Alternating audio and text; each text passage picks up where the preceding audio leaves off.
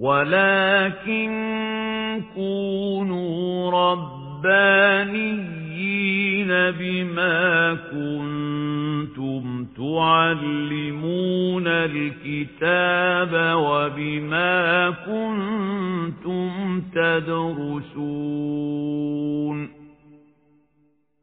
شيخ العمود وأهل العلم أحياء، دورة الوعي اللغوي مع المهندس أيمن عبد الرحيم، المحاضرة السابعة، وقد انعقدت هذه المحاضرة يوم الأحد بتاريخ 22 أكتوبر 2017 من الميلاد، الموافق 2 صفر 1439 من الهجرة، بعد صلاة العصر، بمدرسة شيخ العمود بحي العباسية، محافظة القاهرة. بسم الله والصلاة والسلام على رسول الله، الحمد لله الذي علم القلم على الإنسان ما لم يعلم، والصلاة والسلام على خير معلم الناس الخير محمد. وبعد بس كتاب كويس جدا. احنا عايزين احنا كنا ماسكين اللغة، عمالين اللغة وكل حاجة خلاص، عايزين نوصل للغة وايه، عايزين ناكل عيش، يعني اللغة واكل عيش، او اللغة الاقتصاد طبعا للغرابة يعني. يعتبر من اكبر بيزنس في العالم حاليا، اي بيزنس في الاخر تلاقوه بيصب في الاخر في حاجة متعلقة باللغة، اي بيزنس خلاص، بطريقة مباشرة او غير مباشرة. احنا هنا مش بنصدق الكلام على غير مباشر، ولا غير مباشر ده كتير قوي، فنضرب امثله عشان الناس تتخيل القضيه شكلها ايه. احنا هنضرب امثله بالمباشر.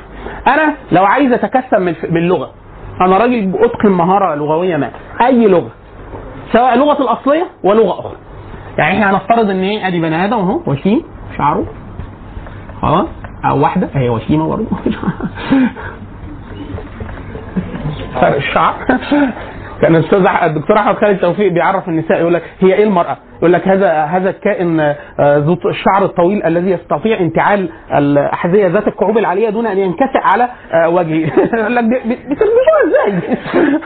اخواتي انا البنات لما كانوا انا اول ما اتجوزت قلت لمراتي شوف الحاجات ما تعملهمش، حاجه 2 3، ما تسالنيش هاكل ايه بكره، اوعي تلبسي اي حاجه بكعب جوه الشقه، او اوعي، لاني بعتبر ان ده نوع من الشرك. خلاص طيب اللغه واحد، فانا معايا لغه عربيه او اي لغه اجنبيه، بس مش معايا يعني انا بتكلمها، معايا يعني ايه؟ مش معنى ان انا بقى اتقنها، من معني يعني اعرف ادرسها، اعرف ادرسها. مش كل واحد متقن للغه يعرف يدرسها، مش كل واحد متقن للغه يعرف يدرسها. عشان كده دايما واحد يقول لك احنا نجيب مدرس اجنبي او نجيب مدرسه. طبعا ده مكتوب فيه كلام رائع جدا في مصر، اللي هو فكره البيزنس اللي بيعملوه الاجانب علينا. هو راجل مالوش اي حاجه، هو راجل اجنبي امريكاني، فيقول لك جايت واحد خواجه. مش ممكن واحد مصري يدرس، بل في الغالب لو واحد مصري ممكن يدرس انجليزي احسن بكتير جدا من واحد نيتف. ليه؟ لأن المصري ده ممكن يكون دارس تعليم اللغة الإنجليزية، هو ما يعرفش، فحتى لو قلت له القاعدة ما يعرفهاش، بس هو يعرف يتكلم، ده حاجة ثانية خالص. خلاص؟ طيب إيه الحاجات اللي أنا ممكن أتكسب منها؟ بسم الله. لو أنا عايز معايا عربي ولغات أخرى، طب أنا معايا عربي هدرس إيه؟ اللغة، تدريس اللغة للناطقين. يعني إيه؟ عايز ادرس عربي للعرب خلاص، او تدريس اللغه لغير الناطقين خلاص، ده مجال طبعا ده بيجيب فلوس اكتر، لانه بيجيب فلوس بالعمله الاجنبيه خلاص. طيب انا ما اعرفش، هنا دول بيشترط ان انا اعرف ادرسها، اعرف ادرسها، مش عشان كده احنا دايما بنقول اي واحد خريج دار علوم او خريج اداب خريج ألسن خريج، ده ملوش علاقه خالص ان هو درس لغه خالص، لا عربي ولا لغه اجنبيه. امال هيعمل ايه؟ يروح يدرس الكورس بتاع اللغه بتاعته دي، تعلمها كلغه اولى وكلغه ثانيه خلاص. يعني احنا خطه هنا قبل ما ننتقل، انا راجل خريج دار علوم اعمل ايه؟ ما تمدش ايدك ما تدرسش، زي واحد خريج هندسه يقول لك ما دام هندسه وطالع الاول على دفعته وبقى معيد، يعني يشرح هندسه، مين قال كده؟ في حاجه اسمها educational engineering، يروح يدرس تربيه هندسه، طب انا بتاع احياء تربيه احياء، طب اسباني تربيه اسباني، ليه البتاع دي بيدرسوها ازاي؟ تعليم بيدرسوها ازاي؟ والعياذ بالله يدرس طرق تدريس وتصميم محتوى و ويدرس علم نفس تربوي عشان يعرف هو البتاعه دي الناس بتعلمها ازاي، وطرق تعليم اللغه كلغه اولى كلغه ثانيه كلغه اجنبيه وهكذا. ده ملف محترم هنقول دلوقتي يطلب ازاي، خلاص. فده ايه ده هتدرس. طب انا مش عايز ادرس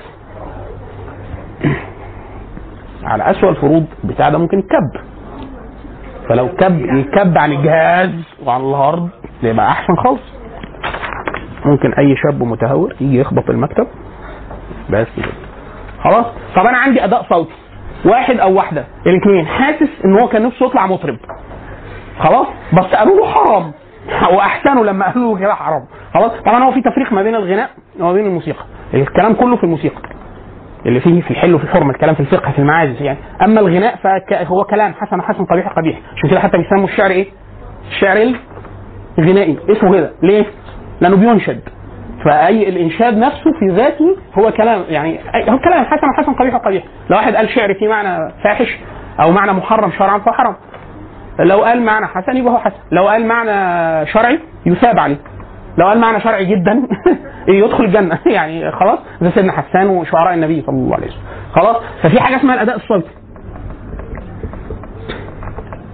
الاداء الصوتي ده ان هو ايه، واحد عايزين واحد يؤدي شعر باداء حسن، مش لازم بقى يكون درس نحو ولا صرف ولا يعرف درس لغه، هو اداء ده حد بيدربه، دي مهاره زي مهاره اللغه، حد يجي يدربه اداء صوتي ايه زي همسات الليل عنده، وفي همسات النهار برضه خلاص اللي هو بيسموها احيانا فويس اوفر يمكن او حاجه زي كده، اللي هو ايه انا عايزك نص وتاديه، نص شعري، كتاب مسموع، مقاله، حاجات صوتيه. عارفين الخدمات الصوتيه في ناس مشهورين جدا في العالم بس احنا ما نعرفهمش، في واحده او اتنين عملوا كل اعلانات مصر مثلا، واحده طارق نور، كل بتوعات اللي هي ايه بتاعت الجي بي اس يعني اتشتمت في مصر دي يعني اهلها كلهم اتلعنوا وبتاعت اللي هو دخلينا فيه يا شيخة. طبعا في حد مشغل جي بي اس صوت ست، في جي بي اس صوت راجل، الستات مسمينا احنا مجموعة شبكة مسمينا زليخة، ومجموعة ثانية مسمينه طلعت اللي هو اقول ايه يا طلعت، الشارع مسدود واحنا عارفين انه مسدود، يقول لك ايه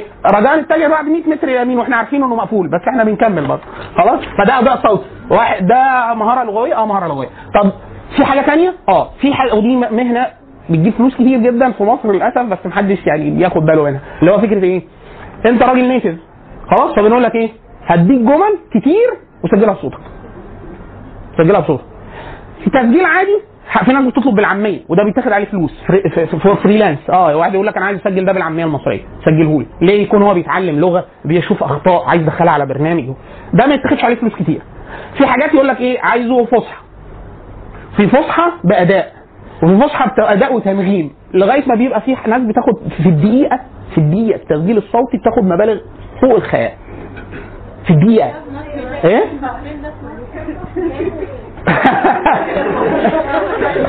اقول لكم لا ده سؤال مهم جدا، مهم جدا اللغه بيدخل في ايه مظبوطه مظبوطه كده خلاص كده. طيب ده الاداء الصوتي، ده صوت. طيب في حاجه ثانيه تجيب فلوس كتير برضو، التدقيق اللغوي. لا بص يا اخوانا دايما ايه في حاجه الناس احيانا بتطلب الاشياء من غير الطريقه، واحد يقول لك تدقيق لغوي يعني انا اذاكر نحو وصرف وبتاع، لا التدقيق اللغوي مهاره. يعني ممكن واحد، انا شفت ناس سريعه جدا وشاطره جدا ومش هم افقه ناس في العربيه، وفي ناس علماء ولو اديته تدقيق يخلصوا بطيء جدا، ما تعرفش تتعامل مع الحاسب الالي. دي مهاره، مش معناه انه ما يعرفش حاجه في العربي، لا يعرف حاجات كويسه جدا وبتاع، بس قاعد اللي يكثر الشيوع خطا فيها. عشان كده دايما احنا بنقول ايه ممكن واحد يتم تدريبه خلال شهر شهرين ثلاثه على التدقيق اللي هو ويبقى محترف من غير ما يبقى علامه. يعني ليه؟ يعني قاعد معدوده، ومعظم الناس 99% من الاخطاء متشابهه خلاص. ما ده الاعلانات، احنا في سكه تانية ممكن يعني في طرق اخرى خلاص. فالتدقيق اللي هو مهم جدا، التدقيق بيسموه تدقيق اللي هو والتصحيح اللي هو. في مهاره ثانيه اسمها التحرير،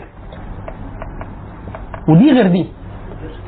التحرير اللي هو بيسموه احيانا في الانجليزي الاديتنج، اللي هو ايه انت راجل مترجم ترجمت خلاص، في حد يقول لك ايه النص باين ان هو مترجم ليه؟ الصياغه يعني ايه يقول لك إيه الذي يعمل كوازير اللي هي از ايه كذا كذا كذا، ما عندناش كا دي بالعربيه، فيقول لك شيل دي ارميها، عرب يقول لك والذي يعمل بوصفه وزيرا، او الذي تكلم بوصفه او باعتباره كذا كذا. فده يعني ايه اللي بيحصل كده؟ هو في ناس ده احيانا بتدخله في التدقيق، لا ممكن يكون الكلام يعني ممكن يبقى صحيح على توجيه بس ايه ايوه كلام مش في قصص ممكن تقراها تحسها ايه تحسها ان هو مكتوب عربي. ده تحرير، ان هو ده يتدخل في الاسلوب، مش يصحح الغلط، حتى الصح بيغيره برضه. لا ده في نماذج كتير جدا. المنفلوطي اللي هو احيانا بيسموها مش ترجمه، بيسموها تعريب. هو ما بيترجمش، لا على الحقيقه بيتدخل لدرجه انه بيغير حاجات المؤلف ما قالهاش، بس طبعا بيطلع النص ايه وكانه عربي. خلاص طيب دول ماشي. طيب في حاجات تانية بعد كده، ثلاث أقسام تانية دول هنرجئهم دلوقتي. خلاص كده ولا ما نرجئهم، مش نبدأ بيهم. الهيمنة السياسية،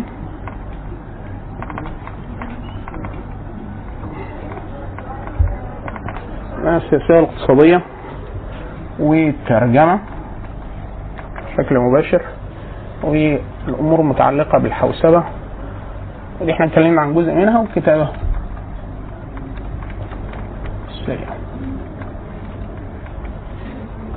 خلاص كده دول يكفوا.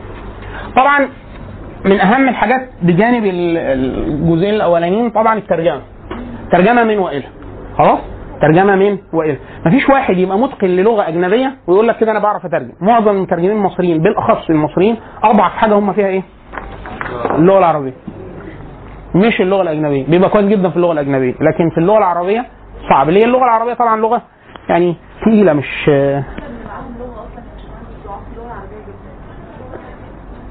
أنا شفتهم أنا اللي درسولي في الدبلومة الترجمة 1 و2 أقدر أقول مستواهم مقبول في العربية، باقي ما باقي ضعيف وضعيف جدا. هذا ما الحمد لله، الحمد لله نعمة. مين اللي عمل معاكي كده؟ الشيخ حاتم ولا مين؟ احنا احيانا كان بصحح حاجات ما بتصححش يعني، او بصحح حاجات هي اصلا ليها وجه. يعني هو يقول لك ايه، لا ما تقولش كذا قول كذا، يعني ما تتقالش كده، قول ان الافصح كذا الاصوب كذا، او احنا هنمشي على كذا، او ده الجايد لاين بتاع المجرمين. لكن مفيش حاجه اسمها غلط. مين قال لك ان انا غلط؟ يعني ده مذهب، يعني اللي بيقولوا غلط ده بيقول غلط، ده مذهب كوفيين، مذهب النشان، يعني ده يعني حاجه محترمه جدا. ايه الغلط فيها؟ بس هو ايه ده اللي بيفهم فيهم، يعني ده اللي داخل فيهم. ترجمه طبعا يمكن هي من اكتر الحاجات اللي ممكن حاليا مربحه جدا. لمين ترجمه؟ طبعا في ترجمه كتابيه، ترجمه من وإلى، وفي ترجمه فوريه او صوتيه دول، وفي ترجمه فريلانس يعني بتطلب منك الحاجه اللي تطلب بقى. خلاص في واحد يقول لك ايه انا عايز مثلا مقطع، عايز صفحتين، 10 صفحات، عايز مش عارف وهكذا. في مواقع نضرب امثله بمواقع يمكن دلوقتي. الموقع بيقول لك ايه، ادخل اعمل اختبار زي translate.com مثلا. translate ده يقول لك اعمل اختبار من ايه والى ايه، اللغات اللي بتجدها. خلاص بيعمل لك اختبار مش صح والغلط، ده بيجيب لك قطعه ومترجمه ل4 قطع باللغه اللي بيختبرك فيها، وكلهم صح او كلهم مفهومين. يقول لك اختار اصح فيهم، صح ده فيهم. لما بتنجح في الاختبار بيضيف لك، يقول لك تضيف لغه ثانيه. انا اعرف حد جاي في نفسه في 10 لغات، 12 لغه ولا بتاع، بيخش بيقول له انا هشتغل مترجم بفلوس. فبعد كده بعت لك على الميت، يقول لك في قطعه دخلت دلوقتي مرفوعه على الموقع لو خش ترجمه، بس بشرط ان انت تنجح في مواقع كتير كده. في مواقع كده حاجات ترجمه فوري، يعني اقول لك انا عايز حد يترجم لي حاجه على طول بصوت. فيها حاجات ترجمه متخصصه، يعني واحد يقول لك انا عايز اترجم حاجات قانوني، حاجات ادبي، حاجات اعلامي، حاجات اسمه ايه ده، طبعا الامم المتحده، حاجات احترافيه. فاحنا ممكن ايه ده، انتوا حفظتوا اللي احنا قلناه ده؟ عايز احطه في النص اللي هو ايه، لو انا هنا في مصر عايز اشتغل عايز اتعلم ترجمه، اتعلمها فين؟ طبعا احنا ايه احنا بنتكلم هنا على الترجمه اللي هي الناس دايما لما بتفكر في الترجمه بتفكر بطريقتين. في ناس بتفكر بيقول لك ايه خلينا في اللغات الكتير اللي عليها طلب كتير خلاص، وفي ناس بتفكر بايه بالعكس يقول لك ايه خلينا في لغه ما حدش يفكر فيها خالص. ليه؟ هتبقى قاعد لوحدك اي قطعه بتتصلب بيقول لك هاتوا فلان، لان هو ونفر واحد تاني بس هم اللي بيعرفوا اللغه دي في مصر مثلا حاجه. طيب ايه اللغات اللي المفروض ان الناس لما بتيجي سيره كترجمه بتروح لها؟ واحد الانجليزي، اثنين الصيني، علامتين جنب الصيني. لا ده جايه فتره وزنزم بقى دلوقتي بتتعلم. كونفوشيوس اللي بيدي كورسات صيني اول ما بيفتح الليفل بيقفل، اول ما يفتحه في ويتنج ليست عنده تقضيه سنه سنتين الصين. دكتور خالد هنا اللي معانا هنا اللي بيدي في برضه ما شاء الله، يعني هو يفتح دوره تكميلي دوره يفتح دوره ويشتغل على طول، وهو من الناس الكويسه جدا حتى لو حد عايز يتعلم صيني وما يمشيش بعيد هنا الاوضه اللي بتبقى جنبنا. خلاص ثلاثه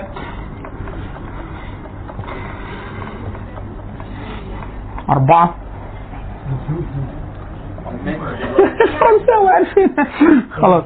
وطبعا الفرنساوي طلع بره مش مطلوب قوي خلاص، لكن للأسف هو ما زال قوي. أقول لك ليه قوي؟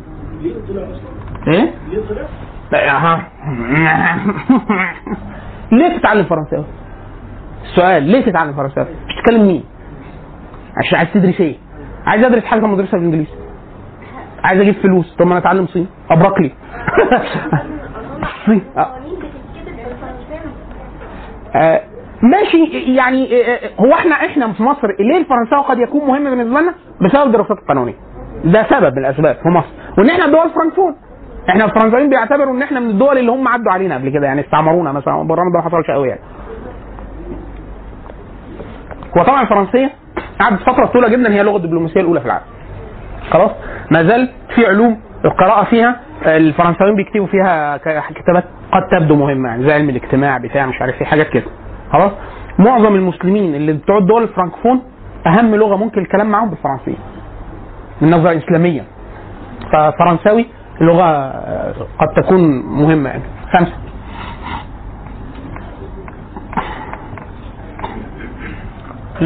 يعني احنا لو كملناهم هنكملهم لغات الامم المتحده. لغات الامم المتحده كلها لغات مهمه خلاص. الروسي نفس السبب، اللي مكتوب عن الاسلام بالروسي مهم جدا، كم الشعوب المسلمه اللي بتتكلم روسي كبيره جدا، والروسي لغه يعني كلمه عدد برضه كبير، وان كان في وقت من الاوقات كانت الروسي زي الصيني دلوقتي كانت طالعه كل الناس بتتعلم روسي عملت حسوفيت، بعد كده طبعا انحصر، بعد كده ايه تاكل لصالح الايه الانجليزيه، لا الانجليزي بياكل اي حد.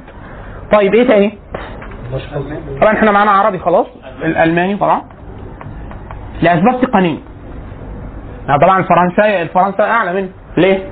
لان المانيا ما عملتش مستعمرات بره، فنادر جدا ما تلاقي حد بيتكلم الماني بره القاره، بره القاره الاوروبيه، والتخصصات اللي مكتوب فيها بالالماني احسن من انه مكتوب بالانجليزي. لكن ليه ممكن تتعلم الماني هنا في مصر؟ ان المانيا دوله شرهه جدا للتسكين اللي احنا بنسميها، ان كنت مش عارف كتبتها هنا ولا لا، اللي هم احيانا بيسموها ايه طلب ذوي الياقات البيضاء. انا المانيا عشان عيل يتولد الماني اصرف عليه مليارات اطفال عشان يوصل ثالثه ثانوي، ده يكلفني كام؟ يكلفني فلوس كتيره جدا عشان في الاخر اطلعه ايه مهندس ولا دكتور ولا بتاع مش عارف ايه خلاص. طيب انا لما اجي ايه، طب ما انا اجيبه عيل مصري خلاص اشترط ان هو يكون سي اينس في الالماني سي واحد ولا بي اتنين واشتغل عليه كورس ولا كورسين واطلعه مهندس ميكاترونكس ولا بتاع، وهو مش واقع عليها بقرش. ولما اقول له تعالى المانيا التعليم كله مجاني فيها، فانا هسكنك مش هتكلفني حاجه، انا كده كده بصرف على الناس بتاعتي واسكنك زي قد بيضاء، يعني شغلك ايه اللي هو المهنه اللي الالماني مش هيقدر يشتغلها. الالماني مش هيقدر يشتغل بالراتب ده خلاص، لكن انت تشتغل دكتوره تبقى انت بقى شكلوني وعلاج طبي وبتاع اللي هو اي حقوق اي كنجارو في المانيا. لو كنجارو هاجر من استراليا المانيا يعملوا له نفس الخدمه الطبيه، يعني هيجيبوا له اكل وشرب وما يعياش ومحدش يضربه على قفاه يعني. بس فانت اللي بتعتبره ان هو شيء عظيم جدا، هو البلد بتوفره للجميع، فهجر ذوي القات البيضاء. فالالماني قد يكون مفيد من الناحيه دي. الياباني ياباني مش مهم، لولا ان اليابان بتعمل حاجه مهمه. لكن الياباني كم واحد بيتكلم ياباني غير اليابانيين؟ ولا واحد. هم اليابان بتتكلم ياباني، خلصنا ما حدش بيتكلم حاجه ثانيه يعني. هم اليابان بس، اليابان 120 مليون وبيهم اصلا يعني. انا اتعلم لغه هتطلع عينيا زي الياباني، ولا اتعلم صيني واكسب شعب مليار و500 مليون يعني الياباني 120 مليون شائع على بعضهم ومستحيل تتجنس يعني. لما تتسخط عشان يجنسوك، الصين مش هتجنسك برضه لما تتسخط، بس ايه براح يعني مليار و500 مليون بني ادم بيتكلموا صيني. ده غير ان ممكن تقابل حد ثاني الناس بتتعلم صيني دلوقتي عشان البيع والشراء. خلاص انت لو اتقنت الصينيه عشان تعلمهم لغه، اي لغه. الواحد انا اعرف واحد صديقي هناك عايش في الصين واتجوز صينيه مسلمه وخلف منها وبتاع، بيعلم ايه هناك؟ لغه ايه؟ صيني، انجليزي. هم اي حاجه عايز اي لغه هم هتعلموها. وانت هيقول لك ايه؟ انا عايز اعلم انجليزي. كم واحد في مصر بيعرف يقرا ويكتب؟ في مصر كلها لو مين كتير يعني. احنا 100 مليون، هم 40 مليون بيعرفوا يقروا ويكتبوا، 60 مليون ما بيعرفوش يقروا ويكتبوا، ف 40 مليون بس يعني. احنا متارجتين الشريحه من الاول 40 مليون. ال 40 مليون دول فاتحين محل كشك في اول بكين يعني. فالصين 40 مليون دول. فانا لما اروح اتارجت هنا لو مدرس يقول لك عايزين نعمل شغل بقى ندي دروس خصوصيه، كام واحد عايز تدرس؟ كم واحد صيني؟ انت لو معاك اسباني تروح الصين تعلم اسباني. ليه؟ فرصه ان انا اعلم اسباني هنا في مصر هم ال 40 مليون دول اللي هيعرفوا يقراوا ويكتبوا. كم واحد مهتم بالصين بالاسباني؟ 100000 مش ممكن، 50000 مش ممكن، 10 هم 30 بني ادم مثلا ولا حاجه. الصين كان في شركات لما امريكا قعدت مقاطعه الصين بعد سنه 89 ميدان تيانانمين، الطلبه عملوا مظاهرات عايزين ديمقراطيه وبتاع، الجيش نزل بالدبابات عدى على الطلبه، فضل ميدان ومشوا، عدوا على الطلبه الدبابات. فامريكا ايه ده؟ وقطعتهم عشان قال يعني ايه ضغط اقتصادي في الصين. قالت لا قطعونا 100 سنه مش ده وحده الصين هتتفتت البلد. خلاص فسابوه، قعدوا الاقتصاد الامريكي احنا عايزين نساجع مع الصين يا اخوانا كتار قوي. ففتحوا طبعا وقال لك احنا لو قطعناهم مش هيستفادوا حاجه، لكن احنا لو هم هيتعلموا يبقوا ديمقراطيين وبتاع. اول لقاء مع رئيس الوزراء قالوا يعني ده لو اتكرر تاني هتعملوا ايه الحكومه؟ قال طبعا ننزل دبابات برضه وندوس على الناس برضه يعني، ده وحده الصين انت بتتكلم في ايه كده؟ خلاص. فكانوا بيقولوا للامريكان يعني انتوا برضه الصين ده نظام شيوعي وشمولي ويعمل كده. فقالوا يا اخوانا ما احنا، انا كان واحد بتاع ملابس داخليه ولا حاجه زي كده، انا كان عايز ابيع قطعه ملابس داخليه لكل مواطن صيني واقف في المصنع يعني. في امريكا كلها 300 مليون، هبيع لكام واحد الشريحه المستهدفه بتاعتي؟ 40 مليون، 30 مليون، دول مليار و500 مليون. فلو بعت قطعه لكل واحد صيني اقفل خلاص، مش عايز حاجه ثانيه من الدنيا خلاص. فانت لو هتعمل اي حاجه في الصين، اي حاجه مع الصين، عشان كده انت ليه الصين الصين طبعا. الياباني هنا في مصر مين بيعلم ياباني؟ جابان فاونديشن مثلا بتدي 5 كورسات في 10 كورسات 10 ليفلات في 5 سنين. الصيني خلال سنه ممكن تبقي واقفه بيتو سنه بيتو ومليار و500 مليون. ليه تدفع اكتر ما دام مين اللي مفيش حريه؟ ده احنا دوله عالم اول بالنسبه للصين في الحريات لا الصين نظام يعني ايه؟ هو نظام نقطه يعني. مصر احنا هنا ما بنعانيش من اي حاجه مع شكل مع الدوله الدوله مش موجوده تقريبا يعني احنا فعلا ما عندناش اي مشاكل مع الدوله. اللي هي فين الاول عشان نبقى معانا يعني. مره كان دايما حد يقول لي النظام هنا في مصر، اقول له فين النظام يعني كلمه نظام دي عيب يعني الشوارع يا فندم، الطب، العلاج، التعليم، الامن احنا ما فيش نظام. الصين لا فيها نظام. الصين في مناطق بتتصور كل اسبوعين بالقمر الصناعي عشان شكل المباني بيتغير، بيهدوا كم الحاجات اللي بتتهد وبتتبني لازم والا ما يبقاش في خريطه. الدوله بتاخد قرارات سريعه جدا وبتنمي اعلى معدل تنميه في العالم، اعلى مخزون نقدي اجنبي في العالم، ومش اول قوه طبعا عسكريه الصين عشان بس برضو الناس ما تتخضش يعني. امريكا اقوى من ال 22 دوله اللي وراها في التسليح مجتمعين يعني. الصين وروسيا دي امريكا اقوى من ال 22 دوله اللي وراها مجتمعين.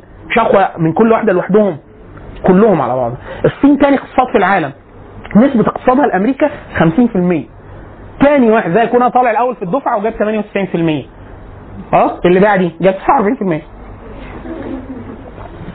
ده الصين بالنسبة لأمريكا. فرق التسليح التقني من أمريكا والصين 30 سنة تسليح. فقال له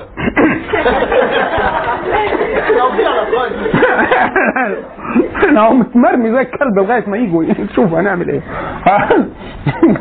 في لغات تانية مهمه، اللغات الاستعماريه، لغات الدول اللي كانت استعماريه في يوم من الايام زي هولندا، ايطاليا او الايطاليه يعني، والبرتغاليه. دول ايه؟ دول لغات مهمه ليس اسباب ان هي دول استعماريه سابقه. خلاص يعني مثلا البرتغال، ايه دول اهميه دوله زي البرتغال؟ دوله على الخريطه عشان تشوفها يعني عايز تركيز. ايه بقى اهميتها؟ مش البرتغال هي المهمه، البرازيل هي اللي مهمه. البرازيل 250 مليون واحد بيتكلموا برتغالي، فالبرتغاليه نفسها، البرتغال نفسها كدوله يا اخي، اسبانيا نفسها كدوله مش مهمه قوي، لكن الاسبانيه مهمه ليه؟ عشان امريكا اللاتينيه كلها ما عدا البرازيل بتتكلم اسباني بلهجه، وامريكا الوسطى، وتاني لغه متحدث بيها جوه امريكا الشماليه الاسباني. فانا بتكلم اسباني، ده غير المستعمرات بتاعت افريقيا بتاعت اسبانيا السابقه، غينيا وغيرها وبتاع. فانت لا، الاسباني معاك حاجه تاكل بيها عيش. لكن طبعا كاوزان انت كده ايه، صلاه على النبي يعني ايه، ما عشان ما تزعلش بقى.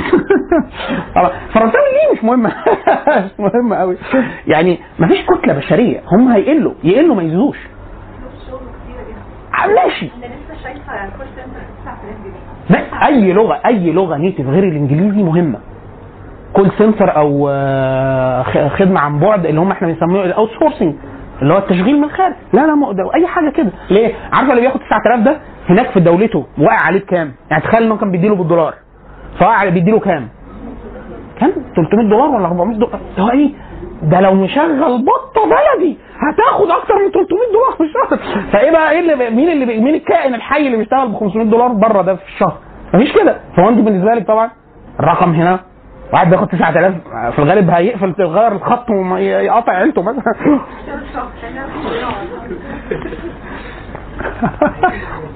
بدي اخد كورسات تسبيع عشان الكبر ما يخشش قلبه.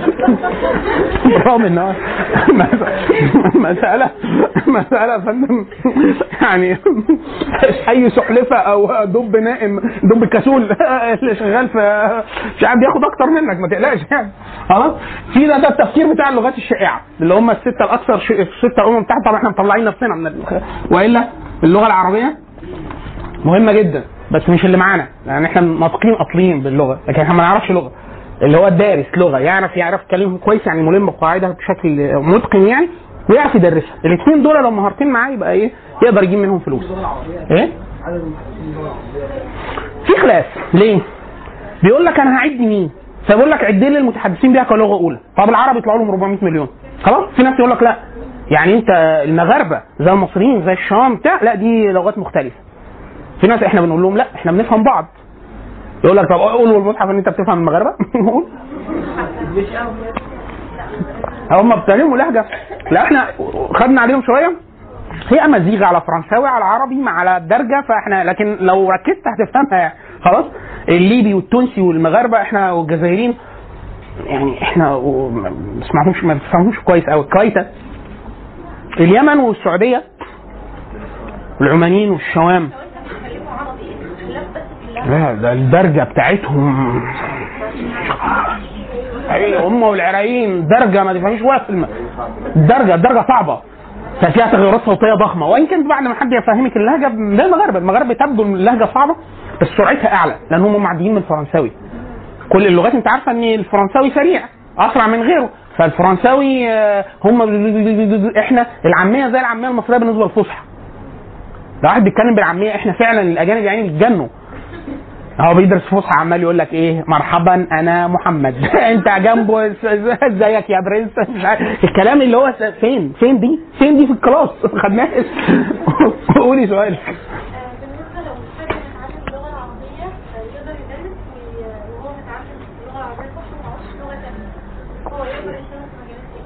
التعليم العربية للأجانب وتعريف التعليم العربية نفسها وتدقيق اللغة وتصحيح اللغة والأداء الصوتي.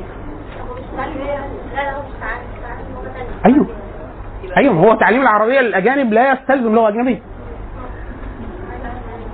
إيه؟ ده هو أصلا معظم الناس، أنا بقول إن هو المفروض يتعلم الأسهل إنه تستخدم لغة لطيفة، لكن معظم الناس اللي بيشتغلوا في المجال يقول لك ممنوع اللغة اللطيفة. هم بيقولوا كده، أنا مش مقتنع طبعا بده، لكن أنا بقول لك العلمي يعني اللي هم بيقولوه أو أهل التخصص يعني بيقولوا كده. التعليم باللغة الوسيطة دي أحد الوسائل، وفي ناس ما بتحبهاش، يقول لك لا تعلمه باللغة بس. يقول لك طب إزاي دي؟ هو ده عشان كده إحنا بنقول لك إيه طرق تعليم اللغة كلغة أجنبية إزاي. خلاص هديك دلوقتي أمثلة ومواقع في أسماء مين لو واحد عايز يتتبع مين. اللغات النادرة إن أنت تتعلم لغة مهمة صعبة محدش في الغالب هيفكر في ده. خلاص مثال اللغات الافريقيه. احنا في مصر احنا لو واحد يقول لك انا عايز اتعلم بيها لغه، بس انا اللي بقوله ده مش هتعلمها، اعرف اقول صباح الخير وبتاع وعد من 1 ل10، هيدرسها بما يرضي الله. لو عايز يجيب فلوس من حاجه نادره، الكل ده بيجيب فلوس زي ما قالت الاستاذه كده، بيجيب فلوس ويجيب فلوس كويس. هو انا كنت باكل مانجا ولا ليفه؟ حد حاطط المانجا بلفتها. فده كله هيجيب فلوس. لا واحد يقول لك انا عايز اجيب كمان فلوس من غير منافسه، يعني هبقى في مكان فوق. يعني مثلا هنا في مصر لو واحد يتعلم امهاري اللي هي لغه اثيوبيا، خلاص بيغير خارج السرب لوحده. نادر جدا، هو مش مفيش، نادر. ليه؟ لان احنا عندنا في مصر كنا بنعلم امهاري زمان. ما انا عارف هو كان الاول لغاته ترجمه، اللي هي قبل ما تبقى لغاته ترجمه كان معهد في الازهر كان بيدي، معهد الدراسات الافريقيه في جامعه القاهره كان بيدي، وهكذا. طيب احنا شوف لنا محمد صلوا كده ولا لا؟ هو المغرب اذن صح؟ شوف الواد شوف لنا حد تاني امسك لي اي شيخ من جوه. احنا بنتكلم على ايه؟ في ناس بتفكر بطريقه ثانيه بقى، انا عايز افكر في لغه نادره.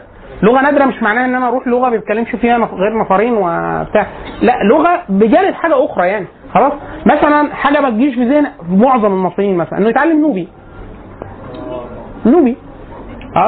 النوبيه لغه من اللغات النادره جدا، خلاص، لان لغه نجت.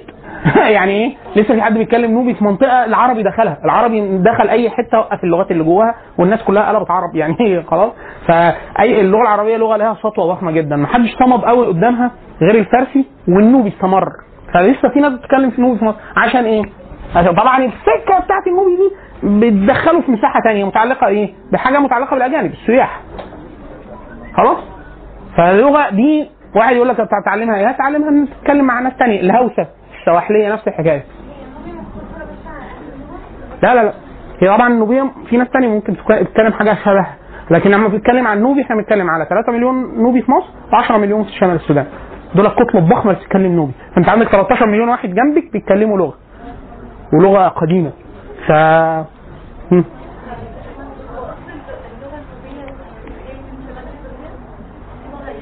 ده كلها لغات يعني انت عارفه تقسيمها. هي في لغات مثلا اللي بيسموها لغات شاديه، وفي لغات داخله على الافرو اسيويه زي العربي زي الفرعوني القديم وبتاع. فهي يعني لغه قديمه هتتكتب. لا، فيها عربي داخل فيها عربي، لكن هي اقرب للغات الافريقيه اكتر منها للغات الافرو اسيويه. الامهاري لا، الامهاري شبه العربي، السرياني شبه العربي، وهكذا. خلاص، الكوري الامهاري موجوده فين؟ اثيوبيا.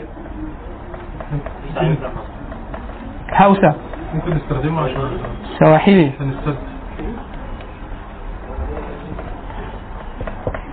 خلاص، وهكذا الامثله. طبعا مين بيعلم في مصر هاوسا وسواحلي؟ الألسن بيتعلموا هاوسا، السواحيلي والهوسة ولغات والأمهرية ولغات أخرى بيعلموها في معهد الدراسات الأفريقية في جامعة القاهرة. يعني ممكن أي حد ياخد دبلومة لغات أفريقية سنة يدرس 4 أو 5 لغات أفريقية منهم الهوسة والسواحلية والأمهرية ولغات تانية. خلاص؟ بعد يقول لك إيه أهميتها؟ أهميتها الهوسة دي بتكلمها 6-7 لغات أفريقية. كل البيزنس اللي هيقوم بين الناس دي وبتاع، لو حد بأفريقيا طبعا، لو حد بيفكر يعني يعمل تجارة أو كده فيها فرص ضخمة جدا، بس اللغة المحلية بتبقى عائق. ينفع تكلمهم إنجليزي؟ لو كلمتهم باللغة المحلية دي سكة ثانية خالص. خلاص؟ كل مسلمين شرق أفريقيا بيتكلموا صوماليا سواحيلي. خلاص؟ مسلمين غرب أفريقيا بيتكلموا هوسة ولغات تانية يوربا وغيره. لكن الشاهد إن هي إيه؟ قصدي إن دي لغات تعلمها تبقى أنت لوحدك، يعني هم نفرين بس اللي بيتكلموها غيرك، فلغة مساحة التنافس فيها قليلة جدا. طيب لو أنا عايز أتعلم الترجمات المشهورة أعرفها الإنجليزية ولغات أخرى، خلاص؟ في أماكن إيه بتعلمها هنا في مصر؟ طبعا في أشهر حاجة طبعا الجامعة الأمريكية كلية التعليم المستمر، بس إيه مش أجود حاجة، دايما بنقول أشهر حاجة مش أجود حاجة. الشهادة ليها ثقل، بيدرسوا دبلوم ترجمة أدبية وإعلامية وترجمة متحدة وقانون. طبعا لو حد بيدرس حقوق دبلوم الترجمة القانونية دي مهمة جدا. لو واحد متقن للعربية متقن للإنجليزي ومتقن للفرنسية أو الإسبانية أو أي لغة من اللغات المتحدة، نصيحة يروح بقى ياخد يوثق ده بدبلومة ويروح يكمل بقى. ليه؟ الأمم المتحدة كل سنة أو سنتين تقريبا بيطلبوا دفعة مترجمين، بيبقى شرطه انه يعرف انجليزي كويس او لغه من اللغات المعتمده، يعني يعرف فرنساوي كويس قوي ومعاه انجليزي وعربي، او يعرف انجليزي كويس قوي ومعاه فرنساوي وعربي، او يعرف انجليزي كويس قوي ومعاه صيني وعربي. شرط كده. لما انت نيتف عربي ده مفضل لانه بيعايزك الى اهم حاجه العربيه، يعني خلاص. معظم الناس بتسقط في الامتحان قوي جدا وصعب، بس ايه بيسقطوا فين؟ في العرب. يعني هم عرب مصريين بيسقطوا في العرب، عشان كده دايما الامتحان بينجح فيه كتير جدا شوام ولبنانيين عرب. ايه؟ الامم المتحده بتطلب الكلام ده، بيبقى تقريبا في شهر 12 يعني الامتحان بيبقى 12 او 1 بيطلبوا يبقى اشترطوا ايه؟ يقول لك يفضل ان انت تكوني لغه طبعا ان انت تكوني سبيكر عربي، وان انت تكوني كليتك الاساسيه باللغه العربيه، معاك شهاده لو معاك شهاده في اللغه العربيه دي تبقى ممتازه، معاك شهاده من معهد معتمد في الترجمه يفضل الشهاده، متقنه اللغه الانجليزيه هيمتحنك فيها، ده لو هو عايز انجليزي. يعني انا الاعلان اللي كنت بشوفه وعايز اقدم فيه ده كان كده، وهمتحنك انجليزي وعربي كويس جدا. خلاص انا ما قدمتش ساعتها ليه؟ كنت ساعتها مخلص دبلومه الزبير العلميه، وكنت عايز اجرب نفسي في امتحان قوي. حقيقة ما كنتش عايز اشتغل، كنت عايز اجرب نفسي امتحان قوي ما ادفعش فيه فلوس ده انا كنت بفكر كده، فقلت اروح امتحن. كانوا قبلها بيقول لك يفضل يكون معاه لغه من اللغات ال6 بتاعت الامم المتحده الثانيه غير الانجليزي والعربي، اللغه ال4 لغات تانية اي واحده منهم، صيني اسباني روسي فرنساوي كده. قلت فرنساوي، انا درست 3 سنين ثانوي وجيت لما جيت هنا القاهره درست كام 3 ليفلات أو 4 ليفلات فرنساوي، الكلام ده من السنين، بس ينفع اراجعها بسرعه. الوقت اللي كان قبل الامتحان كان متبقي 3 شهور ولا حاجه، كنت اقدر اعمل ده، بس هو شرط التقديم تبعت الورق كامل، شرط ان انت تكوني، كان زمان يقول لك يعرف وهمتحنه، لا قال لك لازم تكوني واخده على الاقل في الفرنساوي في شهادتين دلف وضلف اللي هم شهاده الكفاءه اللغويه، فيقول لك لا مخلص بي 2 في الفرنساوي فوقفت. لكن في حاجات كتير كده بتبقى عايزه ايه؟ عايزه شهاده معتمده. الجامعه الامريكيه بتدي الشهادتين، هي مكلفه شويه ان الماده تقريبا وصلت 800 جنيه او اكتر دلوقتي، بس على 1.5 سنة 11 ماده، فوزنها في ايه؟ مش قليل. ودبلومات الترجمه بتاعت جامعه القاهره وعين شمس في الكليات، بس كلها دبلومات منتهيه ما عدا بعض اللغات. دبلومه منتهيه يعني ايه؟ يقول لك تعالى انت مؤهل عالي، همتحنك امتحان قبول في اللغه نفسها، ولو دخلت 2 سنين في الدبلومه تاخدي دبلومه 2 سنين، بس مشكلتها ان ما بيسمحلكيش تكملي ايه؟ لا ماجستير ولا دكتوراه. ده في الانجليزي. كل اللغات الثانيه معظمها طبعا في لغات مخدومه، فرنساوي مخدوم، الاسباني مخدوم، الياباني مخدوم. اي اللغات اللي هي ايه؟ اللي هي قديمه في الجامعات المصريه ممكن ايه؟ كل ما اللغه ترجع شويه كل ما تبقى قطعه. مثلا لو واحد عايز يدرس هولندي في مصر، لا مش بالسهوله طبعا، بالرغم ان الهولنديه اخت اللغه الالمانيه. الالماني في مصر مخدوم، الالماني كان احسن مجموعه تعلم لغات مجاني على الانترنت شفتها في حياتي مجموعه مصريه اسمها تعلم اللغه الالمانيه مجانا.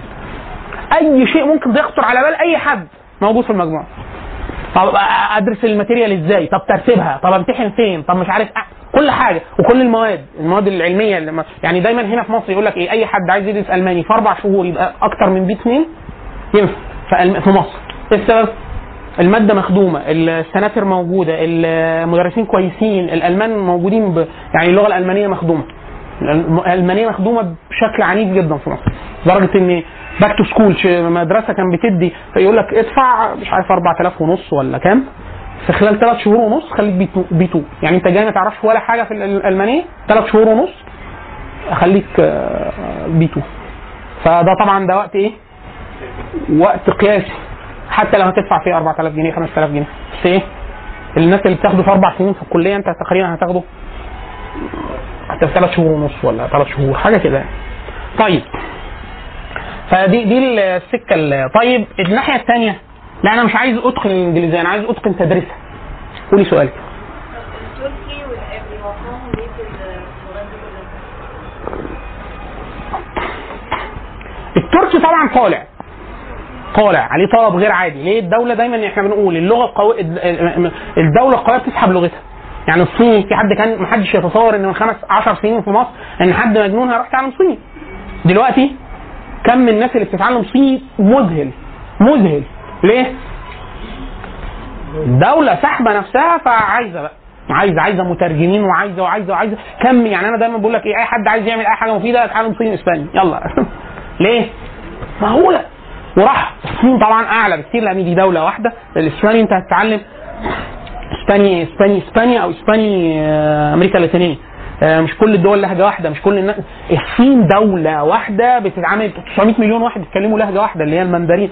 فلا يعني انت بتستثمر في حاجه ضخمه جدا لو من الناحيه الماديه. عشان كده احنا بنتكلم فين؟ اللغه كسبوبه، اللغه بوصفها كسبوبه. خلاص كده. ف تركيا طبعا خلاص بس هي لغه هجين، فلغه مش سهله. اللغه التركيه للاسف هي 4-5 لغات تاني. لا يعني الأردية سهلة والفارسية سهلة، اللي هي اللغات اللي بيسموها الإلطائية أو الإلصاقية. تركي، الياباني، المنغولي، المنشوري، دول إيه؟ لغات مقلوبة بالنسبة لنا كعرب يعني. والنطق بتاعها فيه قدر كبير جدا من الخصوصية خلاص. لكن طلع يعني عليها ضغط جامد جدا، وهم مهتمين بالعربي جدا. فمن ناحيه الفلوس لو حد عايز يشتغل مع دوله ما يخرجش قوي خارج النطاق الاسلامي التركي خلاص. التركي والفارسي مهمين، لكن المشكله ان هم الاثنين متلغمين امنيا للاسف. يعني انت عشان تشتغل مع تركيا هتروح وتيجي. تركيا حاليا مضايق امنيا، مش بسهوله تروح، بس ما تمنعش ايران هتطلق. يعني ايران اخواننا، ايران بتدي منح كامله تروح تتعلم، اكلمك ببلاش خلاص 1 أو 6 شهور اتقان فارسي. هترجع هتعلم فارسي في السجن ان شاء الله. الدوله هنا غشيمه قوي، بالرغم ان هي لغه من اللغات المهمه جدا اسلاميا. لو واحد عايز يتقن حاجه في العلوم الاسلاميه ما يعرفش فارسي في الغالب اللي بيقوله غلط يعني. ليه؟ لان في حاجات مهمه جدا. يعني مثلا مثال الشيخ ابو محمد الغزالي، اذا ذكر ابو محمد الغزالي، الشيخ ابو محمد الغزالي احمد الغزالي اخوه. احمد الغزالي 99% من مؤلفاته مكتوبه بالفارسيه، فاحنا ما نعرفش اي حاجه عن التصوف اللي مكتوب بالفارسي. هو شيخه، شيخ ابو حامد اخوه احمد، احنا ما نعرفش احمد لانه ما بيكتبش بالعربي، كان بيكتب بالفارسي خلاص. البيروني، ابن سينا، الناس دي اصلا في مناطق بعد كده شرحهم بالفارسي. معظم جلال الدين الرومي وشراح ابن عربي زي صدر الدين القونوي وغيره، الناس دي كانت بتكتب بالفارسي، بعدين فتره طويله جدا كتب تركي. لكن هو لو فارسي، فالفارسي مهم جدا. مش كده احنا بنحب في خناقات كتير، واحد يقول لك انا معجب جدا بجلال الدين الرومي، انت ما تعرفش حاجه عن جلال الدين الرومي. عن جلال الدين الرومي كان بيكتب بالفارسي، يقول لك انا قريت الترجمه. ده في مثال دايما مشهور باللغات الاجنبيه، يقول لك انا المترجم اهو الخائن، اللي انت قريته اكيد مش هو اللي قاله، مش دي كل مترجماته وده مش مع اعتقاده وهكذا. فالفارسيه لا لغه مهمه جدا خلاص، والتركيه لغه مهمه جدا. العبري بما اننا احنا بنتعلم عبري حاليا. العبري مهم جدا بس الحد عايز يعمل حاجه بعينه بعينها، والا هو كلغه كوزن ملهاش وزن. ليه؟ هم كم واحد بيعرف عبري في العالم على بعضهم؟ 10 مليون 10 مليون 15 مليون. ده العرب اللي بيتكلموا عبري يمكن اكتر من اسرائيل خلاص. لكن هي مهمه الاسباب. اسباب واحد مثلا لو هو يعني معهوش اي مؤاخذات امنيه ممكن ليه سكه مع احسن مكانين كانوا بيدرسوا هنا عبري في مصر، القوات المسلحه، معهد القوات المسلحه والسفاره الاسرائيليه. السفاره الاسرائيليه زمان كان امن الدوله تطلع تكتب اسمك في الكرسي تنزل تلاقي اتنين معاك في الاسانسير بعد قال لك ليه والخوته راحوا قفلوه، فاتبقت المعاهد يعني كليه الاداب مش عارف ايه وبتاع، بس دول بيدرسوا عبريه قديمه. لدرجه عبريه حديثه اداب هيقول لك اروح قوات مسلحه تكتب اسمك في الكورس تلاقي ضابط امن الدوله بعت لك عايز ايه عبري يا حبيبي شالوم انا عايز اقول له اصل انا عايز اعمل كده، يقول لك اصل انا بدرس في الكليه، يقول لك الكليه مش مقضيك مش مكفيك. كان ايام كده ايام حسن مبارك خلاص.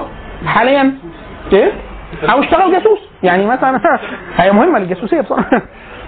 هي طبعا انا بس مهتم بالعبريه عشان درست عبري قبل كده توراتي، وعايز حاجه في هندسه اللغه فعايز اشوف هم عملوا ايه في التطبيقات بتاعتهم لسبب غرض يعني مخصوص خلاص. لو واحد طبعا عايز يشوف الناس دي بتقول ايه ده مهم جدا. اسرائيل بتدرس العربي كلغه ثانيه، شوفوش سخاي ادراعي بتاع هو بيتكلم ابن الفصيحه لا ده يعني ايه ده درس قران درس قران. يقول لك ايه وديننا الاسلامي الحنيف. دين مين يا ابني؟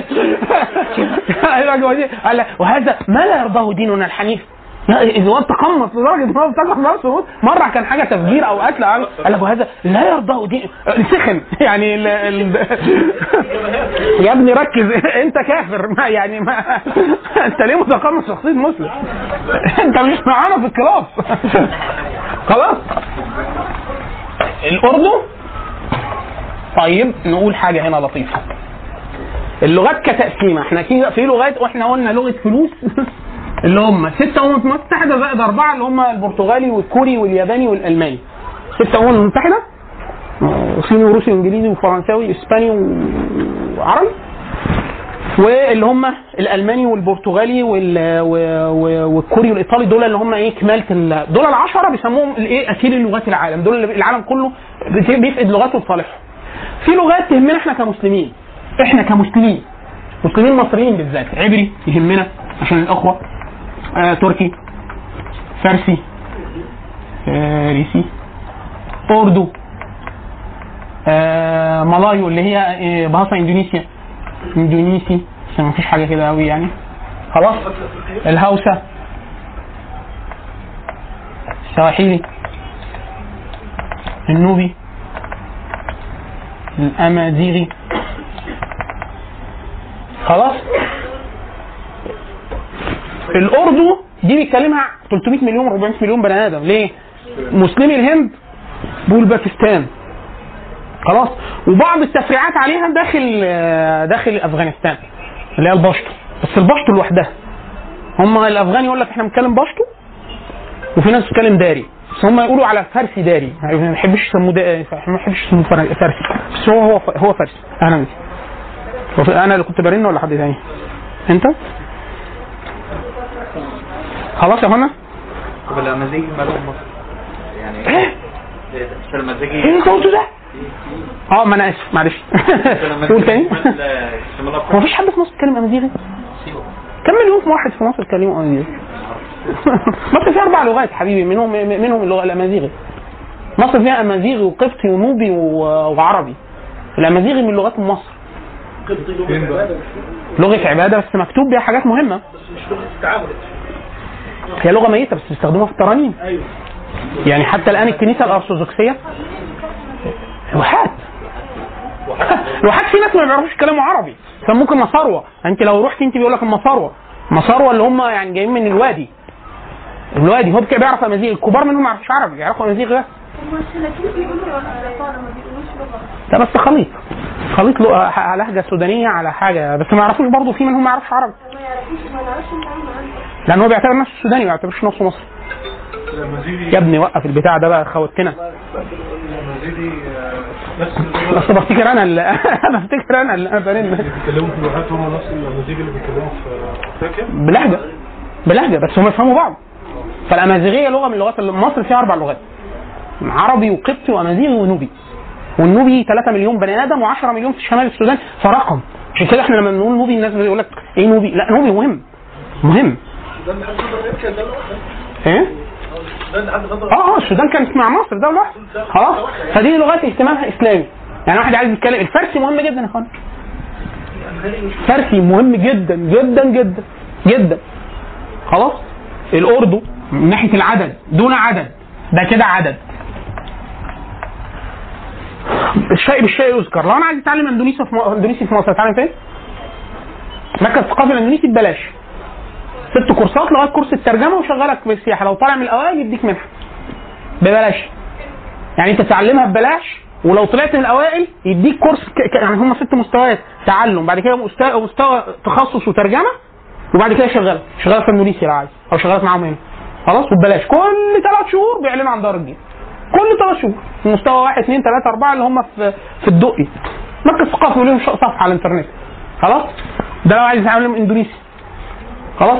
الفارسي والاردي مخدومين جدا على الانترنت عشان المسلمين، في عدد كبير جدا من المسلمين بيعرفوا اردو، هم بيتكلموا اردو لغه اصليه بتاعتهم، وهم بيدرسوا متشرعين بيعرفوا عربي ونحو احسن مننا احيانا متخصصين، فبيعرف ده ويعرف ده، ففي ماتيريال دي من الحقائب اللي عندنا، يعني من اللغات المخدومه عندنا، يعني معانا في الفارسي مخدوم جدا عندنا، الاردو مخدوم كويس جدا عندنا، الاندونيسي بيدرس في مصر ومخدوم، في ماتيريال كويسه جدا. دي اللغات اللي هي ايه مش مخدومه بسهوله، يعني الهوسه عندنا ماتيريال عندي هي والسواحليه طبعا ايه مستوى ايه مستوى اول وثاني وثالث اللي هم ايه بسيط، مفيش اعقد من كده لا، عايز دراسه، عايز ماتيريال احسن من كده. التركي مخدوم معانا، العبري مخدوم معانا، وهكذا خلاص. في لغات ثانيه بتسالوا عليها بعد كده، في لغات نادره او لغات ايه، يعني مثلا احنا قلنا ايه هنا الهولنديه، الهولندي لغه مهمه، الكوري لغه مهمه لاسباب تقنيه، الروسي لغه، لا احنا خلاص الروسي جوه الامم المتحده بس خلاص، يعني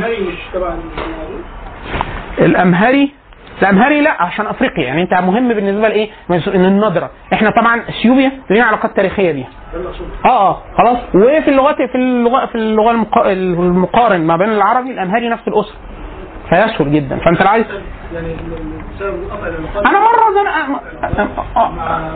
لا هو ده غباء سياسي، يعني احنا عندنا خلل سياسي كبير جدا وزي عسكري وبتاع، هو اللي خلى الازمه وصلت كده.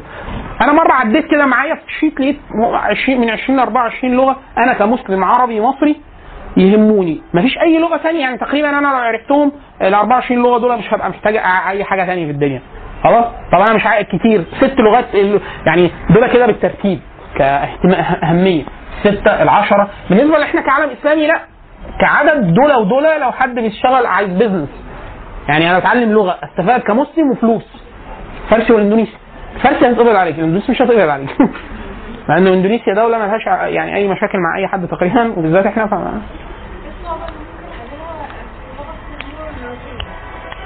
لا الصين حاليا مفيش مشاكل خلاص الصينيين عندك هنا، يعني هنا مستوى. انا سالت استاذنا الدكتور هشام المالكي استاذ لسانات الحاسوبيه استاذ الالسن الصيني، كنت بقول له انا بتعلم ياباني وناوي اتعلم صيني وبتاع، قال لي تعالى يا عم سيبك من الياباني صيني، قال لي بكره تتعلمه، قال لي سنه واحده تبقى انت واصل، يعني من اصل 5 مستويات تبقى مخلص 4 مستويات، يعني تبقى تروح تعرف تحضر ماستر باللغه الصينيه سنه واحده.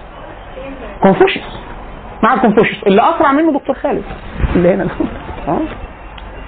خلاص لانه هو ايه لا خالد اللي هو بتاع الصيني ولد، يعني هو ألسن برضه ألسن صيني، فالصيني مخدوم، الصيني مخدوم، الروسي فيه ماتيريال كويسة خلاص، لكن في مصر معلوش طلب قوي.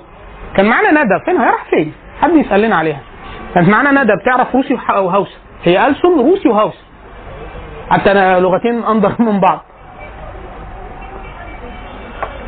خلاص، او روسي وسواحيلي مش فاكر، روسي وسواحيلي يمكن روسي وسواحيلي خلاص. دي ايه طبعا معظم اللغات اللي احنا قلناها دول، يعني 10 دول في الغالب، ومعظم اللغات الاسلاميه في مصر ليها دبلومات ترجمه، العبري ليه، الفارسي ليه، الاردو ليه، التركي ليه، الانجليزي طبعا والالماني والفرنساوي واللغات، كل اللغات اللي هم اللغات الاستعماريه، الايطالي ليه طبعا. ده كده احنا كده على الالسنه، السنه يعني انا ايه اللغه اللي استفادها كلسان اجيب منها فلوس خلاص. لكن لاسباب قد تبدو غير اقتصاديه مباشره، غير اقتصاديه مباشره، في لغتين من اهم اللغات بس الناس ما بتنتبهش ليهم،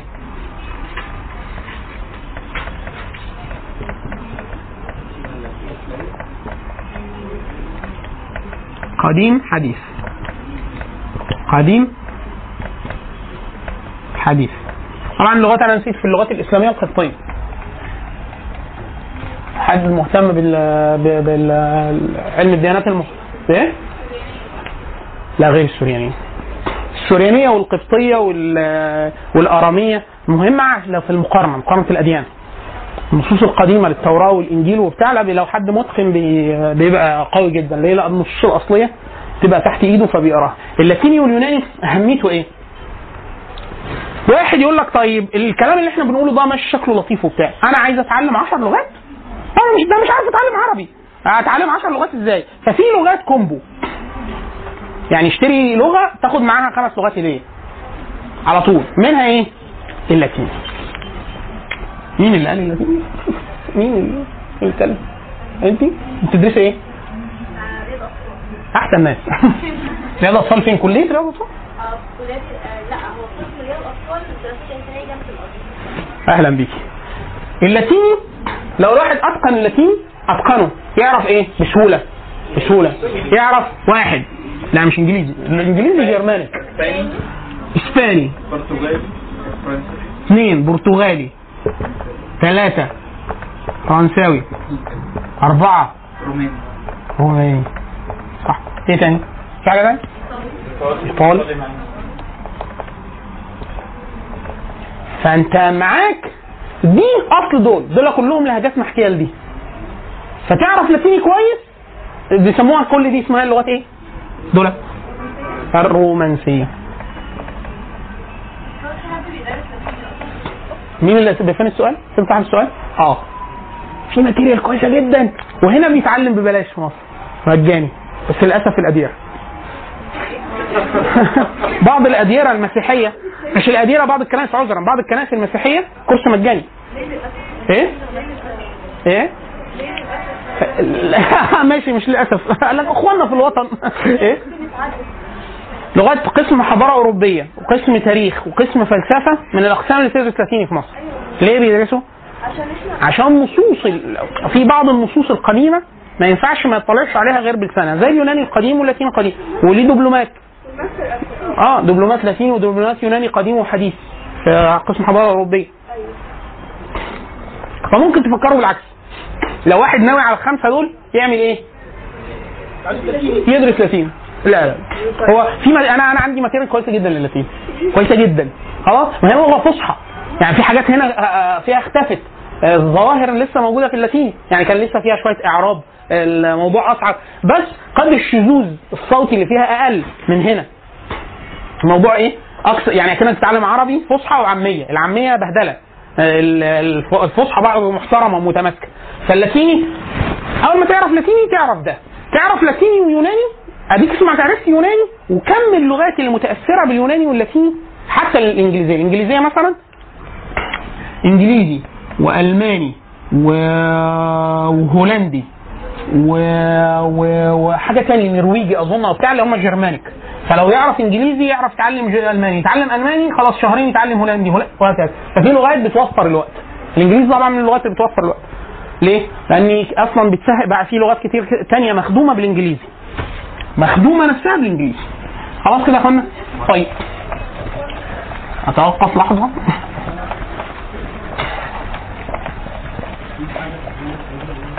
ايه؟ بتعلم ايه ترجمه اونلاين؟ في كورسات كتير ترجمه مدفوعه والله، على حسب الحقائب، ما انا اقسمهم حقائب. حقائب يعني ايه؟ واحد يقول لك ايه، انا عايز حقيقه الترجمه من والى كذا، انا عايز حقيقه تعلم اللغه بس. يعني واحد يقول لك انا عايز اتعلم انجليزي، مش هنديله ترجمه لانه مش عايز يتعلم ترجمه. واحد يقول لك لا انا اصلا كويس انجليزي، انا عايز اتعلم، هات لي حقيقه الترجمه، كتب الترجمه وكورسات الترجمه دي هنديها له. احنا قلنا في الاول ان احنا عايز نقسمها حقائق كده لغايه ما نشوف ايه مدى يعني اهميه الحقائق دي، وبعد كده نبيعها لكم يعني نبيعها بعدكم خلاص لحظه. طيب اللغه دي كحاجه اقتصاديه، احنا قلنا مثلا موضوع الترجمه، تعليم اللغه كلغه اجنبيه مناطقين بغيرها، تعليم اي لغه للمناطقين بغيرها. يعني انا عايز اجيب فلوس من ان انا اعلم لغه لحد ثاني. ان انت تعرف انجليزي انجليزي ده لوحده حاجه مهمه جدا، ان انت تتعلم انجليزي مش عالم عربي اي انجليزي، ده احنا هنا بنتكلم اقتصادي، ناحيه اقتصاديه. واحد يقول لك طب انا عايز حاجه تجيب لي فلوس كويسه بالانجليزي. كم من الناس اللي بتطلب تعلم انجليزي كتير جدا خلاص. واحد يقول لك ايه زي مين؟ الصينيين، كتل ضخمه من العالم كله بيحاول يتعلم انجليزي، اليابانيين وغيره. انت بقى انت عايز تعمل ايه بقى؟ انت اي فلوس هتاخدها هتبقى اقل بكتير جدا من اي واحد تاني اصيل في اللغه. فانت اتقان اللغه كتدريسها مش مهم ان انت نيتف ولا غير نيتف، دي تفرق خلاص. فين هنا في مصر لو انا عايز اتعلم تدريس انجليزيه لناطقين بغيرها، طبعا في كورسات بتبدا من 3 شهور، يعني عين شمس بتعمل كورس 3 شهور دبلومه، مش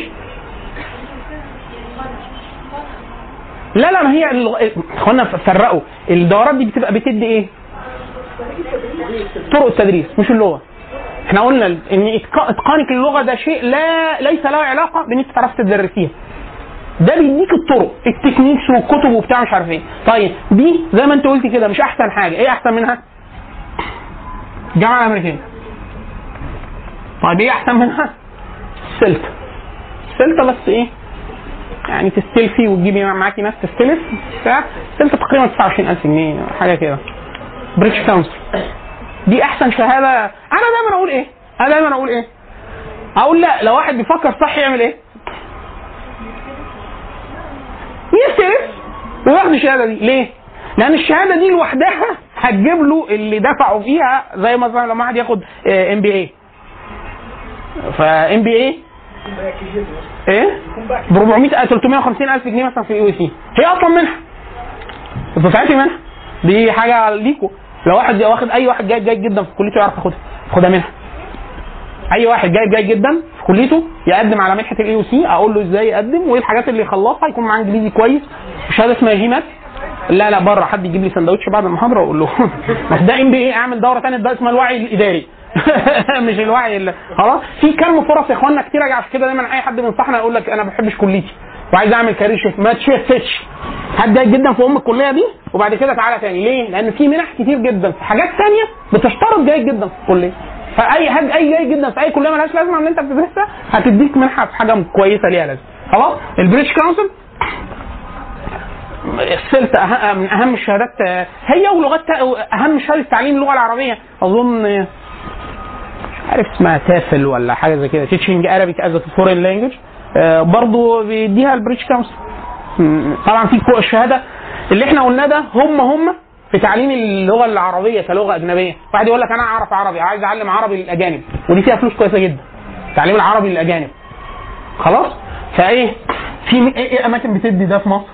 في اللي هو كليه اللي هو كان اسمه المعهد العالي للتربيه في جامعه القاهره، بيدي دبلومه 2 سنين التخصص بتاعها تعليم عربيه للناطقين بغيرها خلاص جامعه القاهره.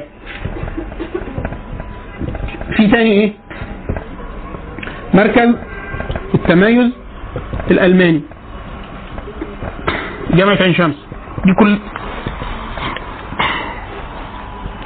ده 1 سنة دبلومه 1 سنة تخصصيه، دي مهنيه مش اكاديميه، يعني ما كملش معاها بعدها ماجستير، هي 1 سنة وكويسه جدا. انا خدتها عمليه جدا، ميزتها ان انت واحد يقول انا عايز اشتغل، مش عايز احضر دكتوراه، مش عايز احضر ماجستير، انا عايز ادوات لو انا ايه بذاكر عربي كويس وبتاع، فبكتسب المهاره وفي نفس الوقت عايز ايه اعرف ده. فلو واحد عايز يعمل حاجه كده خلال 1 سنة مكثفه دي كويس. طب انا مش فاضي 1 سنة، عايز 3 شهور بس، ليه سي بتدي المعهد العالي للتربيه اللي هو بيئه كليه، دي حاليا كليه الدراسات العليا للتربيه حاجه كده اسمها كده، قدام كليه دار العلوم على طول، بتدي دبلومتين بس شروطها صعبه كل سنه يعني قبولها مش بسهوله، بيمتحنك انجليزي وحاجه ثانيه ومش عارف ايه وعربي طبعا وتقيله من الناحيه النظريه. بتاعه مركز التميز احسن منها من الناحيه العمليه. لو واحد عايز يشتغل، مش كده احنا دلوقتي احنا بنتكلم هنا على فلوس عايز خلال سنه اعرف، انا واحد يقول لك انا عارف كويس عربي وبدرس اصلا عربي، بس عايز اثقل ده واخليه مش عارف مش مركز التميز العلمي كويس سنه واحده هي، بس هي مهنيه مش اكاديميه. طيب لو انا عايز، لا عايز اخد الاثنين، يعني عايز ادرس اكاديمي واخد المهاره واكمل ماجستير ودكتوراه، يعني انا عايز ابقى كارير شيف خلاص، شرط ان انت تكون واخد مؤهل لغه عربيه. مش كده بقول اخواننا نصيحه، لو واحد عايز ده كاريره يروح ياخد شهاده لغه عربيه، ياخد اداب مثلا ولا حاجه، لانه دار العلوم قفلوها. ينتسب لو هو مؤهل عالي، ينتسب ليه؟ ياخد دبلومه عامه ودبلومه خاصه في جامعه، دبلومه عامه في عين شمس وخاص لغه عربيه، وبعد كده ماجستير ودكتوراه تعليم عربيه. الاي يو سي بتدي دبلومه 3 شهور تعليم العربيه كلغه اجنبيه 5000 جنيه بتتعمل مرتين في السنه، وزنها المهني ايه؟ كويس ومشهوره بس مش قويه قوي طبعا، بس ميزتها ان هي ايه؟ ليها وزن، يعني في السوق اي حاجه من الجامعه الامريكيه بتبقى كويس، حتى التعليم العربي الاجانب خلاص. 5000 جنيه في 3 شهور بس، ايه مضغوطه ضغطه محترمه يعني. خلاص دي الحاجات الاساسيه. طيب لا انا عايز ده ولا ده، انا مش عايز اصلا شهادات. المجال ده على فكره من المجالات اللي هي ايه؟ قيمه كل امرئ ما يحسن. معاك قوي ومعاك مهاره تشتغل. طيب عايز ايه الاماكن اللي تديه؟ وعايز ابدا اتعلمه. انا عايز يا عم من الصفر، انا المجال ده حبه بس ما اعرفش فيه ولا حاجه، يعني ما اعرفش عربي وما اعرفش طرق تدريس، ممكن ادخل في المجال ده. في واحد اسمه لطيف جدا، اسمه حفظوا الاسم ده سويفي، وطبعا هو ومجموعه ثانيه معرفش. الراجل ده مميز جدا، انا ما اعرفوش بشكل شخصي، الراجل ده يعني لو واحد بس تابع الاكونت بتاعه خلاص. وطبعا هو مجموعات تانية عاملين يمكن 4-5 مجموعات على الفيسبوك، لو حد في المجال اللي هو معلمه اللغه العربيه اللي ناطقينها بغيرها مش عارف ايه، مجموعه كده. يعني الراجل الوحيد اللي شفته عامل كده، اللي هو ايه، من اول سؤال ادرس عربي ازاي، لسؤال ايه الكتب اللي اقراها في التعليم العربي الاجانب، لسؤال ايه الكورسات اللي موجوده اونلاين للتعليم. يعني انا هقرا لكم حاجه من اللي هو كان نشرها في بوست كامل. هو راجل واضح ان هو خبرته عاليه جدا في المجال كممارس. دايما اقول يا رجلك لو سمحت، دايما في ناس مش لازم يكون هو اقوى واحد في اللغه العربيه، بس هو شاطر في اللي بيعمله، شاطر في التدريس. ومش لازم كل واحد شاطر في اللغه العربيه يعرف يدرسها، مش كل واحد شاطر في تدريسها يكون علامه او جهبذ في ال في في في في العربي كتخصص. يعني مثال، لما احنا دايما بنقول تعليم العربيه للاجانب، فواحد يقول لك اتعلمها فين دي، في كم كورسات كتيره جدا على الانترنت. هو بيعمل ايه؟ يروح مجمعها لك كلها في مكان واحد. يعني مثال، ده هو كان دي الدورات دي هو مجمعها وحاططها في تدوينه كامله. انا مجمع وراه تقريبا 20 تدوينه برضو، دول موجودين لو حد بيقول انا عايز حقيبه التعليم العربيه الاجانب هحطهم له جوه الحقيبه، اللي هو ايه كل التدوينات بتاعته. مثل التدوينات ان هو ايه زي كده مثال، يعني يقول ايه واحد مثلا دوره مدخل لمدرسي العربيه للناطقين بغيرها، دكتور واحد اسمه احمد سامي مديها على اليوتيوب مرفوعه فور فري. دوره تاهيل معلمي العربيه لغير الناطقين بها، واحد اسمه عبد الرحمن الفوزان سعودي ممتازه وراجل متخصص جدا في المجال. في محاضرات كتير هو مسمي ناس، خالد أبو عمشة من الأسمان، هو واحد اسمه أحمد حسن، ودكتورة اسمها هدايا إبراهيم. أنا ما بلاحظش أوي، لأن أنا مشترك معاه في 5-6 مجموعات متخصصة في التعليم العربي للأجانب.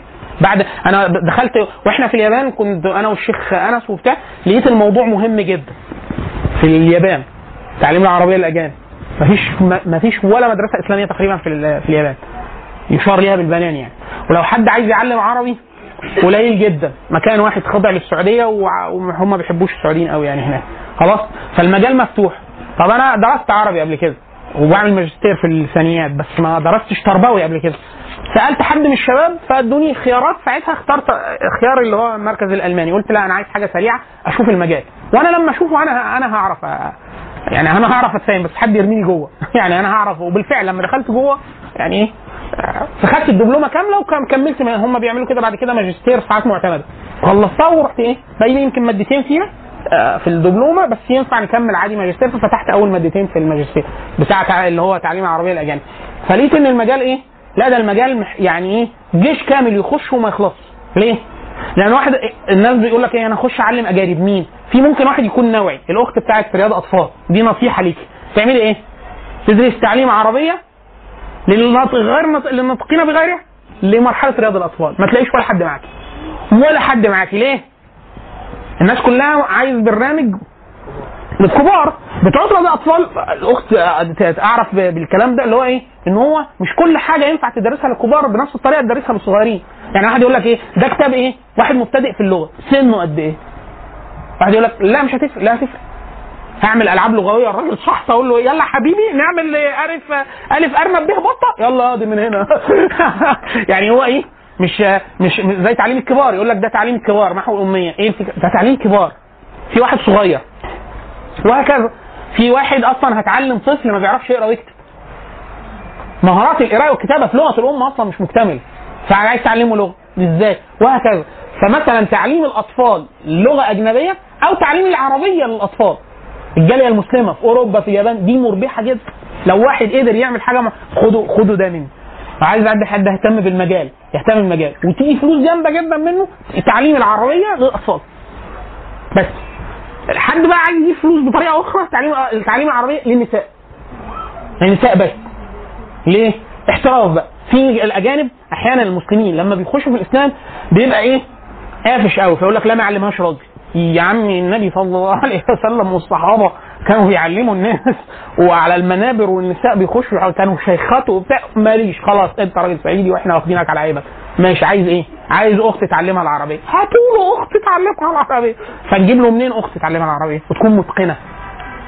عشان كده ايه لو واحده معاها احكام تجويد كويس، معاها لغه عربيه مهاره، وتدرس تعليم العربيه للاجانب بس في السكه انهي السكه دي خلاص. دايما هم في اخواننا زي سويفي وغيره يقول لك مش مهم لغه اجنبيه، انا بقول العكس. لو واحد معاه هيتارجت شريحه معينه، يعني ايه انا مش عايز اعلم المسلمين كلهم، انا اعلم الصيني بس، الصينيين فاعرف صيني وعربي واعلم بلغه وسيطه. انا بقول ده ابرك بكتير جدا. ليه؟ لان هم دايما يقول لك اللغه الوسيطه مرفوضه. ليه؟ يقول لك مش هيعرف دي حجه اتنين. يقول لك ايه لو قدامك 10 جنسيات كلمهم بأني لغه، فده كلام صح. ده لو احنا اصلا هسمح بده، انا مش هسمح بده. انا هعمل ايه؟ انا هخاطب الجنسيات اللي انا اعرف لغتها. فانا مثلا كنت لما رجعنا من اليابان قدمت على حاجتين، تعليم ياباني خدت ليفل مستوى ياباني وتعليم عربيه للاجانب. عملت ايه؟ انا كان هدفي ايه؟ انا اعلم اليابانيين العربي وانا بعرف ياباني خلاص. فانا مش هترجم، انا هترجم اليابانيين بس او انا بعرف انجليزي وياباني، هترجم الناس اللي تعرف انجليزي وتعرف ياباني. فانا دي فرضيه، مفيش اي بحث متماسك يقول كده. هو الفرضيه تنتمي المدرسه بتاعت ايه؟ ان انا اسمعه اللغه اللي انا بكلمه بيها صح. انا شفت اليابانيين بيعلمونا ياباني، شرط القبول في كانت الدوره ان انت تعرف انجليزي، هم ما يعرفوش عربي كويس، كلمه عامي مكسر خلاص. انفع منهم ناس اللي بيعرفوا ايه، بيعرفوا قدر من العاميه. ليه؟ بيفرقوا جامد جدا. ليه يا اخوانا؟ الجماعه بتوع علم اللغه او بتاع تدريس عربيه المنطقين وغيرها بيتكلموا من منطلق بتوع التعليم العربيه المنطقين وغيرها خلاص.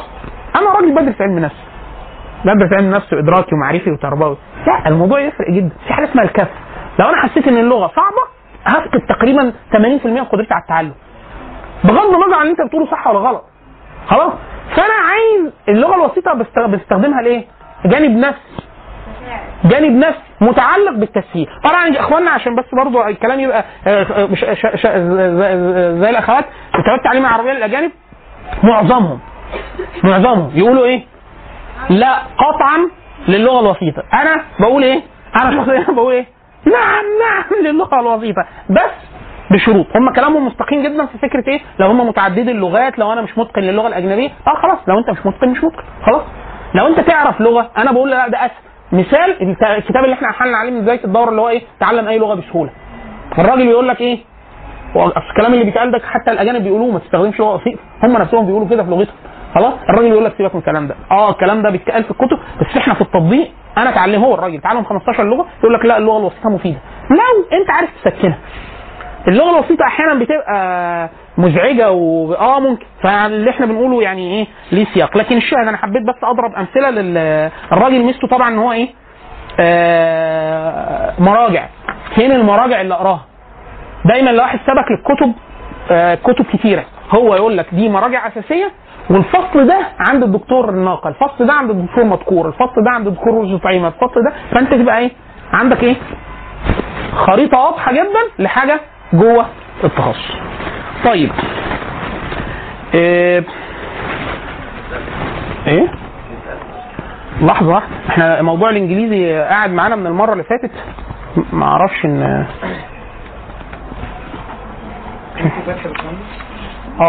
شو اسمه سويفي فتحي ايه هو عربي اصلا مصري ايه ماله مكتوب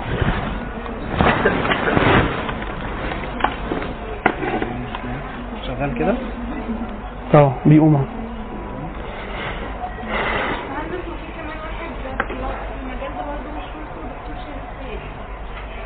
اخونا شادي بتاع مركز كلمه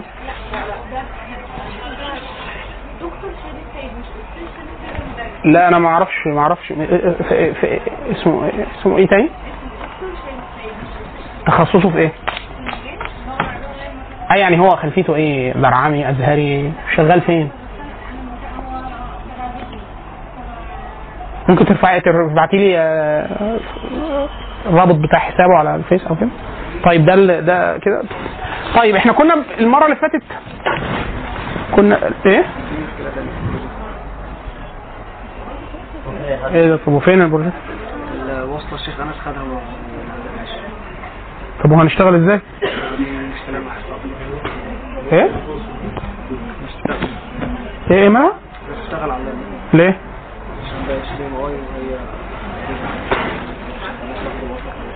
بيعمل بها ايه؟ حطها في الشنطه بتاعته لانه ما حدش بيستخدمها غيره وخد الشنطه ومشي. يعني هو مش هو موجود بس ما جابش. يعني احنا جبنا المره دي الهارد وجبنا اللاب وهو سارق ايه طيب لا ده بتاع مين؟ لا لا ممكن يصوم 3 ايام بعدين. ما هو كانت نفس المشكله في المره اللي فاتت. ما انا لا شكرا يا استاذه فاطمه. يعني قد هي الفكره في ايه ان هو ده يعني ده الهارد الاساسي بتاعي، فالهارد الاساسي ده لو باظ انا هزعل واجيب ناس كتير تزعل معايا. هو بقى ده الباك اب بتاعي، يعني ده المشكله، ده الباك اب بتاعي هو ده 8 تيرا، انا واخده من هاردات 8 تيرا متفرده، خايف على التيرا يتعطف ده. فلو بابا انا هو الانجليزي قد ايه؟ الانجليزي 200 جيجا هو انا معايا تيرا وحاجه لغات. التيرا 1000 جيجا. لا انا بتكلم الانجليزي كده. الانجليزي 200 جيجا، الالماني 200 جيجا. الانجليزي والالماني اكتر لغتين مخدومين معانا. ايه ده جيب برضه. انا الان هو انا يعني انا الان حضرتك معاك مثلا ملف اوفيس فيل من كاتب اللي عاملين عليها حاليا. لا هي الماتيريال نفسها موجوده، هي دي المشكله. ما انا في انا كنت ليه عايز ده اشوف. انا عايز الانجليزي مثلا في حاجات، العربي احنا قلناهم كده كتب وبتاع عن الناس خلاص برضه في الاول في الاخر بتتكلم عربي. لكن الانجليزي في كورس هنقول مثلا ده كورس تعليم نطق ليه احنا مختارينه، فهنقول ده سهل عشان كذا، ده كتاب كذا، ده كتابه معاه صوت، ده كده، بحيث يبقى ايه اللي هم ايه هي الفكره نسيب ايه اللي نسيبه. عشان كده احنا في الاول قلنا الناس كلها تكتب الحاجات بتاعتها. ليه انت عايز حقيبه كذا، عايز حقيبه كذا، عايز قد، لان انا هنسيب تيرا وحاجه زياده فين؟ تاني حاجه احنا عندنا النيه ان احنا نبيعهم للناس بعد كده، احنا بنجرب فيكم بس. هي فعلا بس صدقا الحاجات يعني حاجات متجمعه من مجموعات لغات كتير، حاجات مخدومه يعني. لكن الشاهد خلاص احنا نكمل، خلينا في موضوع الفلوس اللي هي الانجليزي والقائمه بتاعه الشركات بتاعه اللغه والكشوله بتاعه بايثون. لا لحظه بس ايه الانجليزي لحظه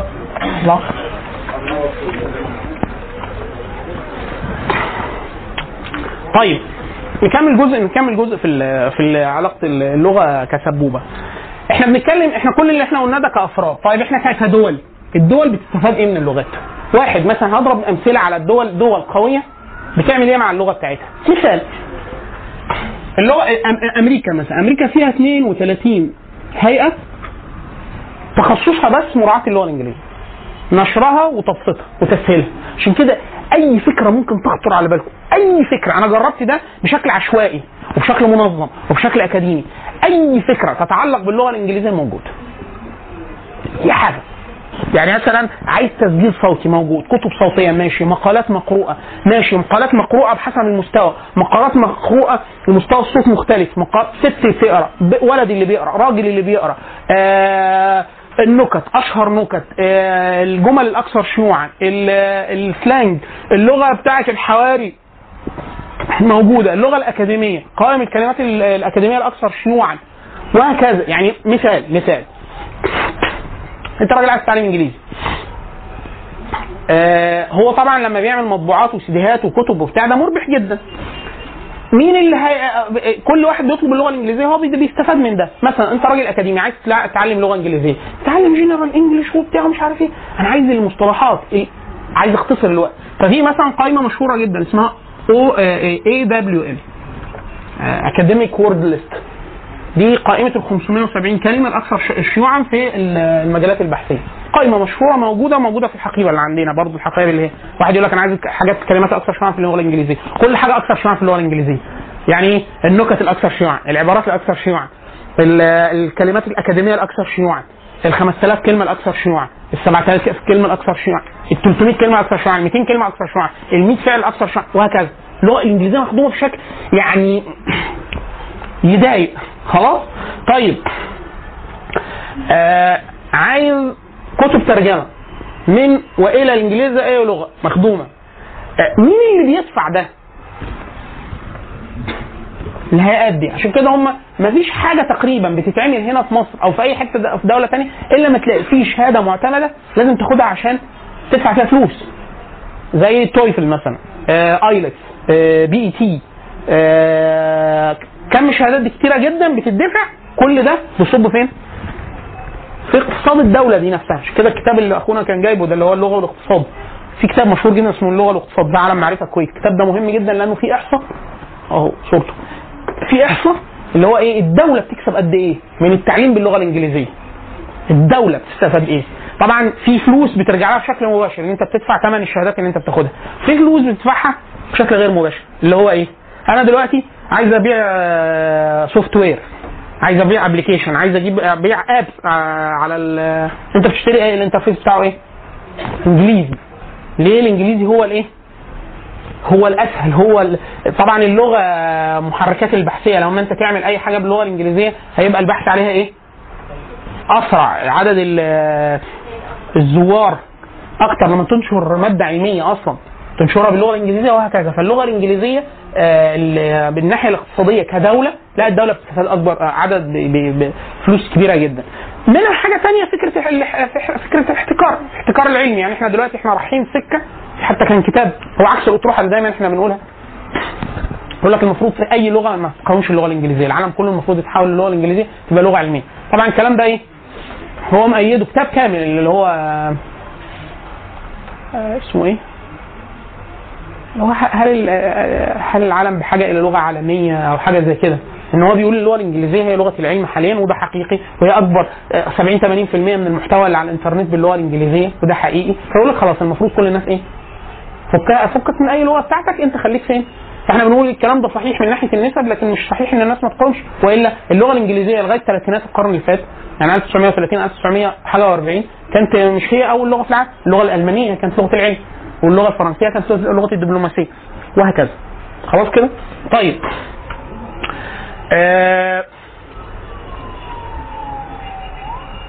طبعا في حاجه اعقد شويه اللي هي فكره البرمجه. البرمجه حاليا الناس كلها بتستخدم لغات الكود نفسه باللغه الانجليزيه. طبعا اللغات الاحدث شويه بتبقى اقرب للغه الطبيعيه، يعني الواحد جرب بروجرامينج حاجه زي البايثون مثلا، هي اشبه ان انت بتكتب انجليزي لكنك بتكتب لغه عاديه، ها. فده وكأنه كل ده بيصب من الناحيه الاقتصاديه فين؟ برضه في مصلحه الناطقين باللغه الانجليزيه. فكره التجاره طبعا، دي التجاره واضحه في الصين، لان الانجليزي الناس مش هتحس، لان هو ايه، انت حاليا لما بتروح اي شركه بتتدرب على انترفيو بالانجليزي، انت بتاخد شهاده الانجليزي، فالانجليزي ليه ثقه، فده بيعمل الشهاده. لو انا عملت مدرسه بتعلم لغه انجليزيه ولا لغه طبعا المدرسه نفسها الجزء الربحيه اللي فيها مش عشان هي بتقدم تعليم مميز، ده احنا قلناه في المحاضره بتاعه التعليم، هي فكره ان هي بتروج لفكره الله اكبر الله اكبر، ان انت ابنك هيبقى ايه، هيبقى خواجه، ابنك هيتعلم انجليزي بسرعه، ابنك هيتعلم اي لغه بقى لو هي، طبعا الانجليزي هي اكثر اللغات جذبا للناس، فده بيخلي قيمه المشروع اللي انت بتعمله. حتى هنا في الجماعه بتاعه التسويق دايما يقولوا الكلام ده، اللي هو ايه، انت بتخاطب انهي شريحه. ففي اعلانات هنا في مصر، اعلانات لشقق وفيلات وبتاع مش عارف ايه، بتتعمل بايه؟ باللغه الانجليزيه. ليه؟ هو الشريحه اللي انا بكلمها عايز اقول له ان انت مميز، انا ما بكلمش الناس، ده انا بكلمك انت. طبعا في ناس بتعمل اعلانات بالفرنساوي، ده بيبقى ايه؟ هو عايز يجيب مجموعه من الناس، بالرغم ان الخدمه اللي هيقدمها مش هي خدمه عاليه ولا حاجه، بس هو انا عايز اقول للشريحه اللي انا بخاطبها ان هي مميزه جدا، مميزه جدا. فانا عشان اعمل ده لازم ايه؟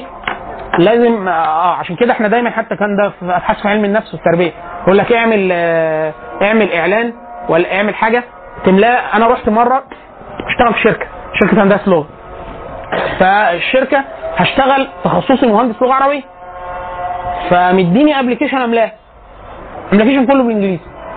خلاص، فانا غلاسه يعني، الشركه مصريه وانا مصري وجاي اشتغل في وظيفه اسمها، هو طبعا الوظيفه التايتل بتاعها مكتوب بالانجليزي Arabic Language Engineer، فاللي هو ايه، فكتبت كل البيانات باللغه العربيه.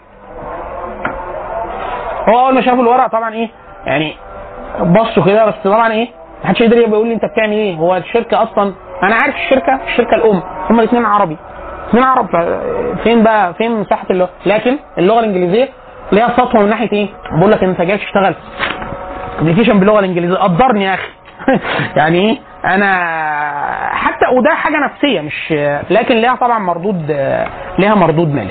طيب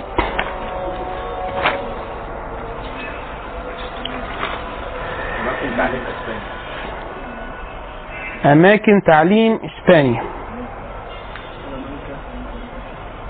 طبعا مركز ثقافي الاسباني سلامانكا، في اسمه ايه تاني، في بقى سناتر يعني مناطق تدريبيه وبتاع. ولكن انا نصيحه يا اخوانا، دي نصيحه لكل الناس، اي لغه قبل ما تدفع فيها فلوس المستوى الاول والثاني والثالث يعني مستوى معين من غير ما تدفع، ولا انت كافئ نفسك يعني ايه، شوف كنت هتدفع كام بره خلاص، وحطه في حصاله على جنب، وخد ماتيريال على قدها وادرسها، هتفاجئ ان انت انا المجموعه دي نصيحه ليكم جميعا، خشوا المجموعه بتاعه تعليم اللغه الالمانيه مجانا، خشوا المجموعه دي،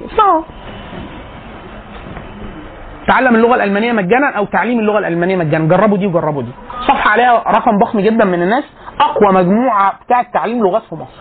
طبعا في اسبانيش كوميونيتي ان كايرو، في برضه زي الالماني مختلفه تماما، اي فتفوته الماني موجوده على الشبكه متجابه، اي فتفوته يعني ايه، سايت، راديو، كتب لتعليم العرب، كتب لتعليم الانجليزيه، كتب للاطفال، كتب للكبار، كتب واصوات، اي حاجه بالالماني موجوده. ايه الميزه فيها؟ خبرات الناس فيها بوست متثبت في المجموعه اللي هو فيها كل الماتيريال اللي الناس رفعها فين وادي الروابط بتاعتها. فمريحك. كان زمان كمان عملوا ايه؟ يقول لك ايه اي حد في اي مجموعه ادي اسم فلان وبتاع وادي معاه هارد 2 تيرا 3 تيرا في كل حاجه، روح خد منه الماتيريال دي نقلوها لبعض بحيث لو كمان انت عايز تاخدها عندك واسطه انترنت نزلها من على الانترنت خلاص كده. لا هو بقى جايين ايه؟ خبرات الناس. في ناس يقول لك انا بديت من صفر لغايه المستوى B2 في الالماني في سنه، من صفر للمستوى B2 في 8 شهور وهكذا. المعيار لا اكتب كده تعلم اللغه الالمانيه مجانا. السنتر بتاع الالماني اللي هو 3 شهور ونص باك سكول موجود الرابط بتاعه، وانا ممكن ممكن احط لك الرابط بتاعه صراحه مشهور جدا. انت لما تخش المجموعه دي تدخل ثقب اسود، اي حاجه هتسال عليها موجوده. تقول لهم انا عايز 3 شهور ونص اعمل مش عارف كام، هيقول لك 3 شهور اعمل كذا، ماتيريال شرح بالعربي الماني بالعربي.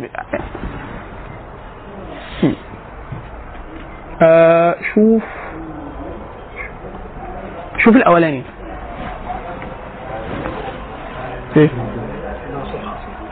ايه هو الجروب ده معلش هو اللي شكله غريب بتعلم الالمانيه كده. طبري لاخونا كده اخونا تاني ايوه هو ده اسمه تعلم الالمانيه مجانا. عذرا تعلم الالمانيه مجانا. الالمانيه مهموزه ايه عليها كام واحد عضو في المجموعه؟ بيج ولا 149,000 خلاص. هي انا بضرب مثال بده ليه؟ ان في شهادات كتيره جدا جوه المجموعه. الاخت اللي كانت بتسال يعني في معيار اتقان للغات العامه، يعني انا بقول لك ايه انا اعرف لغه كويس، يعني تعرف تعمل ايه بالظبط. فهو عالميا في معيار متفق عليه كده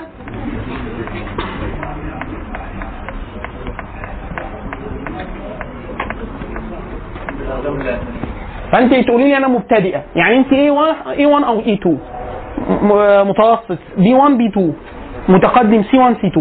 عشان كده في شهادات يقول لك ايه انا عايزه C1 ده يكافئ ايه في التويفل في الايلتس في البي اي تي في البتاع ليه مقابلات.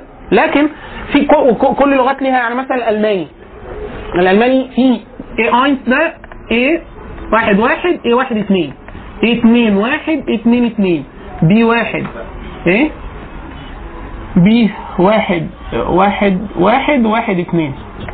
لما الباك سكول دي باك سكول يقول لك انا هوصلك، يعني بيخليك تخلصي دول 6 1 2 3 4 5 6 في 3 شهور ونص. فده مستوى اللي هو اللي بتبقى طالعه يعني تعرفي تقري وتكتبي وتتكلمي وحافظه مش عارف 3000 اول 3000 كلمه اكثر شيوعا في اللغه، وبتعملي محادثه وتكتبي وتبعتي ميل يعني في 3 شهور. لا هي معدل اتقان، يعني ده مثلا من هنا مثلا لو انا راجل مثلا هناك بقول لك عايزك طالب في كليه هندسه ما يقبلش اقل من بي 2 مش بي اي. لو انت جايه ماستر مثلا بالالمانيه هتدرسي بيه الالمانيه او مهاجره مش اقل سي اي لازم، والا انت مش متقنه للغه اصلا. انت هتيجي تبيعي وتشتري وتتعلمي وهكذا خلاص. فده معيار عالمي. المعيار ده برضه مثل انه ده يعني انتوا لو كتبتوا مع المعايير العالميه هيقول لك ده يقدر يعمل ايه، يعني ايه يتقن ايه، وده يتقن ايه، وده يتقن ايه، وده يتقن ايه، ويتقن ايه المهارات وعدد الكلمات وهكذا. مثل المجموعه اللي هي عامله ايه عايز اخلص B1 ايه كتبه وترتيبها وفيديوهاتها، وحد عمل كده قبل كده الجدول ده جربه ونفع وخبرته مكتوبه. الجدول سري جدا. البوست المتثبت ده لوحده مصيبه اللي هو المكتبه الشامله في مصادر اللغه الالمانيه، اي حاجه ممكن تخطر على بالك وبالذات مخدومه للعرب، لانه يعني في عرب بيعرفوا الماني كويس عاملين كورسات تعليم الماني اللي هو اخواننا اللي كانوا بيتكلموا على اللغه الوسيطه. لا اللغه الوسيطه بتفرق جدا. ما يقول لك ايه الحرف ده بيتنطق كذا، الحرف ده بيتنطق زي الكلمه دي في العربي. طبعا بتفرق في التعلم السريع ونطقه كويس، لانه هو متقن، مش يعني مش عشان مصري ما يعرفش الماني، لا بيعرف الماني كويس جدا لدرجه ان الالمان سامعين وفاكرين الماني.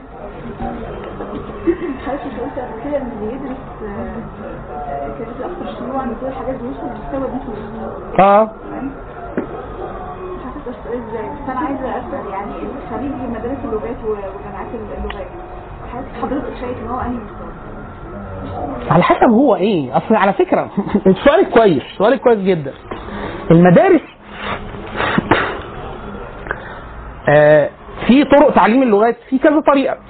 احنا معظم اللي احنا اتعلمنا دي في المدارس انهي طريقه؟ طريقه اسمها طريقه القاعده الترجمه. قاعده الترجمه انه ايه؟ بدرس القواعد خلاص واديك قطعه ترجميها، فانت بتبقى ضعيفه جدا في السماع، ضعيفه جدا في التحدث خلاص، ضعيفه جدا في الكتابه الحره، الكتابه الحره خلاص كده. فهو بيبقى طالع هابي ان هو خريج جامعه، خريج مدرسه فرنساوي او مدرسه اسباني ولا مش، فهو متقن للي عمله واخد فيه 100%. مش معناه ان هو على المعيار بحاجه. عشان كده دايما هم يقولوا ايه في الشروط، انت مثلا خريجه مدرسه فرنساوي مثلا، تقول لي انا خريجه مدرسه فرنساوي، يقول لك ماليش دعوه، هاتي خدي هاتي دلف او دلف. ليه؟ الدلف معناها ان انتوا خلصتوا بي2. دلف طبعا هو الامتحان، مش معناها ان انت، هو في شهادات، شهادتين وشهاده نوعين، في شهاده لو انت اكتسبتيها خلاص، وفي شهاده يقول لك انت اكتسبتيها باني سكور خلاص. دلف يبقى C1 C2 خلاص. فلا يكتفي ان انت خارجه من المدرسه، والا اي احد من حضراتكم مع احترام شديد جدا لو دخل امتحان كفاءه لغويه باللغه العربيه، احنا عندنا 6-7 اختبارات للغه العربيه، اختبار كفاءه زي التويفل، زي اللي هو بيسموه حين تافل، يعني اكنه بدل انجلش ارابيك، زي اختبار العرفان واختبار في كذا اختبار يسقط. ليه؟ قدر ما من المعرفه النحويه والقراءه وبتاع اختبار القدرات العاديه. فمش لازم ان هو خريج مدرسه انه يعرف كويس لغه. قول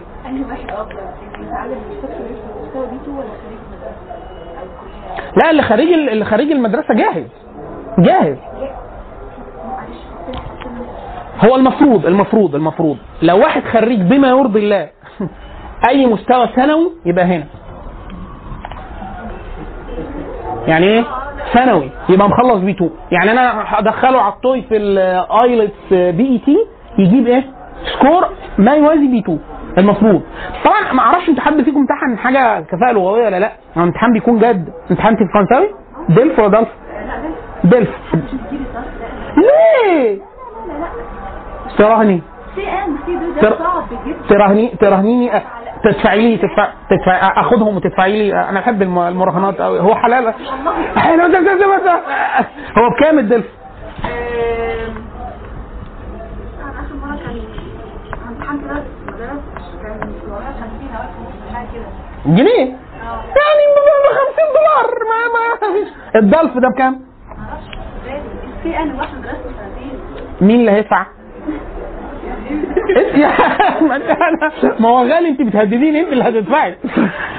ده يتاخد في قد ايه؟ في الوقت ده ده كده هنا شهاد ضلف، يعني مخلص C1 C2 ده يكلفني قد ايه وقت؟ ما اعرفش، انا اعرفه لي سنتين. قد ايه وقت؟ يعني سنتين؟ يعني لوحده في 1 لوحده سنتين. سنتين فده يعني كام سنه؟ يعني 4 سنين. طيب لو انا خلال سنه واحده خدت ضلف تدفعي لي انت الفلوس؟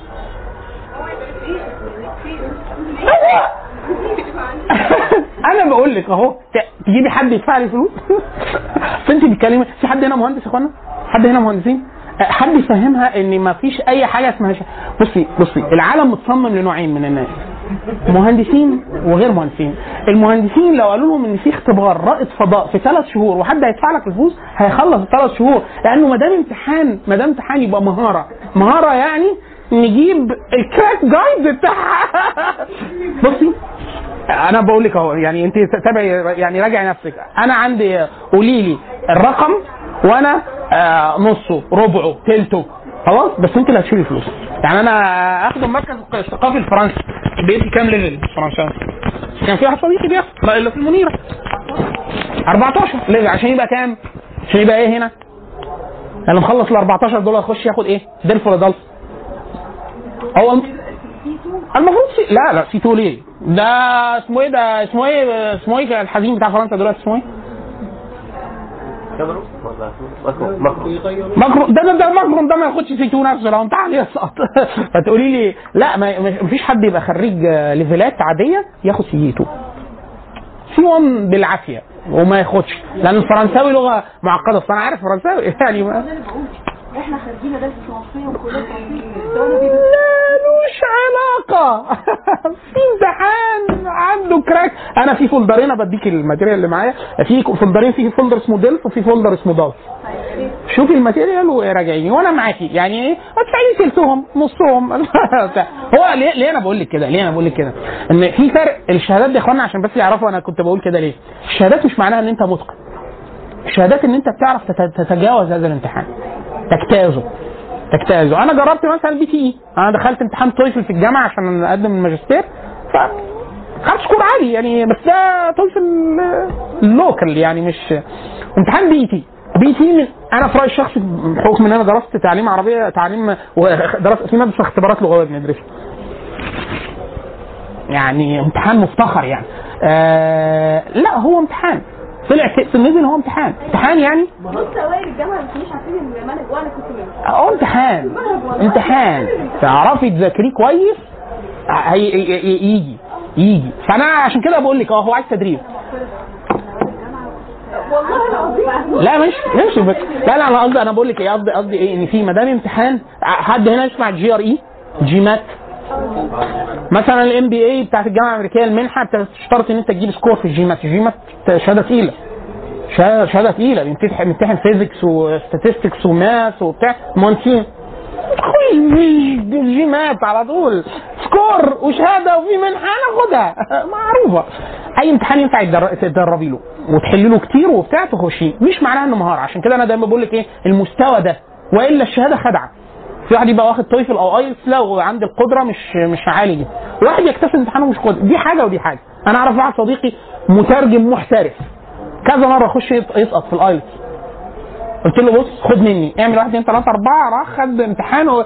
قال لي ايه ده مهاره بتدرب عليها. قلت له انت بتنزل لها 10 كتب تحل الامتحانات تخش تجيب كورس. فاللي انت بتقوليه صح من ناحيه ان انت لو واخدها كمهاره، مهاره مش هتعدي الامتحان ابدا. الامتحان ده بيتعمل له ايه اسمه حضرتك؟ سورية. سورية تعملي ايه؟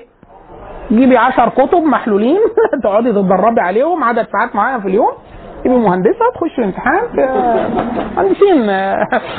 لو حد هنا قاعد ما اعرفش، مش عايز افضح المهندسين كتير وبتاع، احنا كان في امتحانات مثلا مسألة 5 صفحات حلها 5 صفحات، الدكتور بيقول ان دي جايه في الامتحان. في احنا واصلين لكام شابتر دلوقتي؟ لكن دكتور شابتر 17، واحنا ذاكرنا لغايه كام رجاله؟ شابتر 7. طب منا ما نجيب نفهم الفيزيكال مينينج بتاع اللي احنا هنكتبه، مفيش وقت. احفظ المساله بس، دي 5 صفح، احفظ المساله. طيب نسيت في الامتحان، ارجع من اللي انت حافظه شوف حافظها. مهندسين مفيش، ارجع من الخطوه اللي انت عاملها وابني لفوق اللي هو طرق. واحد تعرف طرق دي ولا لا؟ كله ولا عايز شفت قارئ سمعت قارئ؟ ما تسالوش عايزين تعرف تثبت دي، اقول لك احنا مطلوب اثبت دي خلاص. لا دي تسرق وقال مهندسين يعني فعلا. قولي سؤالك. فضل ايه؟ في حلو، في دورات تدريبية ممكن نحط لكم روابط او حاجة زي كده. دي بتديكي تدريب نوعين. هو طبعا الاول بيعمل اختبار عشان يشوف خامة صوتك، يعني في واحد خامة الصوت بتاعه عايز يعبي شريط يعني، فبيبقى صعب يعني شويه. في حد لا صوته كويس، وبالذات العنصر النسائي. انتوا في الصوت الستات مختلفين عن الرجاله، صوتهم اكثر حده. فايه بس اخواننا بتوع توتو احمد ابو خليل وهؤلاء المجموعه ده استاذ احمد ابو خليل صديقنا، في حاجه اسمها O2 بتاع التدريب اعلاني كده، فعاملين حاليا دوره اظن فويس اوفر ولا حاجه زي كده. دي تدريب اداء صوتي. اللي بي بي بي بي بيعمل حاجه فيها كويس هم معاهم رواه، الرواية دي أصلا أداء صوتي، فبياخدوا ناس فيها كده، إما حاجات درامية، إما حاجات شعر، إما أداء صوتي عموما، إما كتب. يعني أنا مثلا أحمد صديقي هو اللي باع في ده، قال لي مرة جالنا تعرض علينا مشروع واحد بيقول طالب شوية مطالب، قال ما شفناش أبدا حد طالبها، يتعمل 3-4 اختبارات ويتعمل لك اختبار مش قراءة، لا أقول لك قراءة عادية، وبعد كده أقول لك إيه قراءة بانفعال، وبعد كده قراءة، أنا عايز أجرب كل حاجة بمبالغ عالية جدا، بس الاختبارات تقيلة جدا. خلاص لك أن تتخيل، أنا كنت وأنا بدرس المستوى الياباني الأول ده في الجابان فاونديشن، اليابان الجابان فاونديشن كان بتعمل عاملة عرض لكل الشركات بتاعت الفويس أوفر بتاعت مصر، ليه؟ دبلجة للكرتون للأنمي بتاعهم والمانجا، عارفة؟ فعايزين حد أداؤه إيه؟ هم طبعا كان اللي بياكلوا عيش في ده ممتاز. احنا مصر عشان لكم تتخيلوا احنا مستوانا ضعيف جدا في اللغه العربيه، ده طرق علينا، احنا زمان كنا كويسين بس الحادثه انتوا عارفين طبعا. خلاص الشوام، الاردن وسوريا ولبنان، السوريين بالذات، السوريين اللهم صل على النبي، يعني انا شوفي النظام الله يحرقه دنيا واخره عندهم، لكن شوفي اداء المتحدث بتاع في الامم المتحده، وشوفي اداء حدث زعم بشار الأسد عليه من الله هو وأبوه، يعني ما يستحقون، لكن شوفي أداء اللغة وقارني بأي ولا بلاش ومين بقى أي وزير في أي دولة أوروبية، لا لا لا لا لا لا، احنا عندنا مأساة. فعشان كده لو واحد في مصر متقن أداء صوتي، وأنا بقول لكم دي مهنة النساء تاكلوا فيها عيش اللهم صل على النبي، ليه؟ لان في حاجات ما بيأديهاش الرجاله، واحنا هنا في مصر يعني الموضوع كله مقتصر على الاذاعه على الراديو.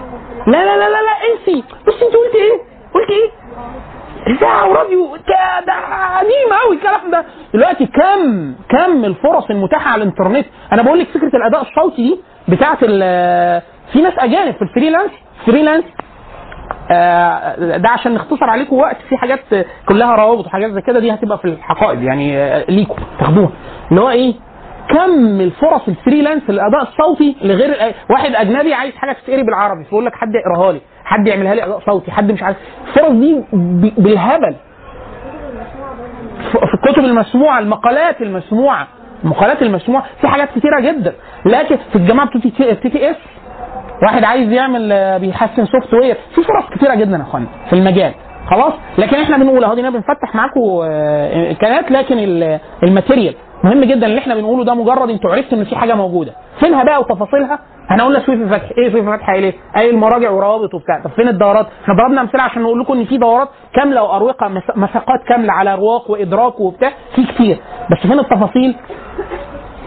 في لا لا لا في منهم دورات موجود، الرابط بتاعها موجود، يعني تخش تسجل على رواق وتاخدها. لا انا قصدي حاجه زي حاجه حقيقيه، لا في معهد كذا حاجه في الدقي الطبري بيدي، في كذا مكان هنا في مصر برضو الدورات بتاعتهم موجوده، ده حقيقي يعني تروحي تاخدي دوره مكثفه في الدقي، وده ممكن اقول لكم، ممكن برضو ان اظن هو سويفي او حد ثاني او احمد حسن مش فاكر مين فيهم كان مجمعهم برضو كلها في بوست. الاماكن مثل الاماكن دي ايه، ان هو بيقول لك انا هديك الكورس الدوره مدتها كام 3 شهور، خلاص لو انت خلصتي بتقدير كويس بيشغلك معاه لتعليم عربية للأجانب أونلاين، في نساء، في ناس بيبقى عشان تدريب نساء يبقى نساء وهكذا، هذه الميزة. خلاص طيب احنا كده يعني نكتفي بهذا، لحد عنده أسئلة، أنا قاعد لحد عايز يتحرك. سبحانك اللهم وبحمدك، أشهد أن لا إله إلا أنت، أستغفرك وأتوب إليك. قول سؤالك. لا لسبب تقني، إن اليابانيين مثلا موضوع التقنية، لو حد مهندس مثلا ميكاترونكس روبوتكس بتاع، اليابانيين مميزين جدا في ده. 2 ده اللي مهم جدا، اليابان دولة لكم ان تتخيل، يعني لكم ان تتخيل هي دولة مسيطرة على كل شيء داخل الدولة، يعني اليابان القطاع الخاص مش قوي فيها خلاص، فعندها مصاريف تصرف على حاجات كتيره جدا. فمثلا انا هروح، ده انا كان هدفي ان انا اتعلم ياباني، انا هروح اعلم الجاليه العربيه هناك عربي خلاص. فهم كام واحد؟ 100,000 200,000 مثلا، دول انا اتعلم عليهم بس، واعلم اليابانيين عربي خلاص. بزنس، هعمل مركز كده هناك، هو ده انا نيتي ناوي اعمل كده خلاص.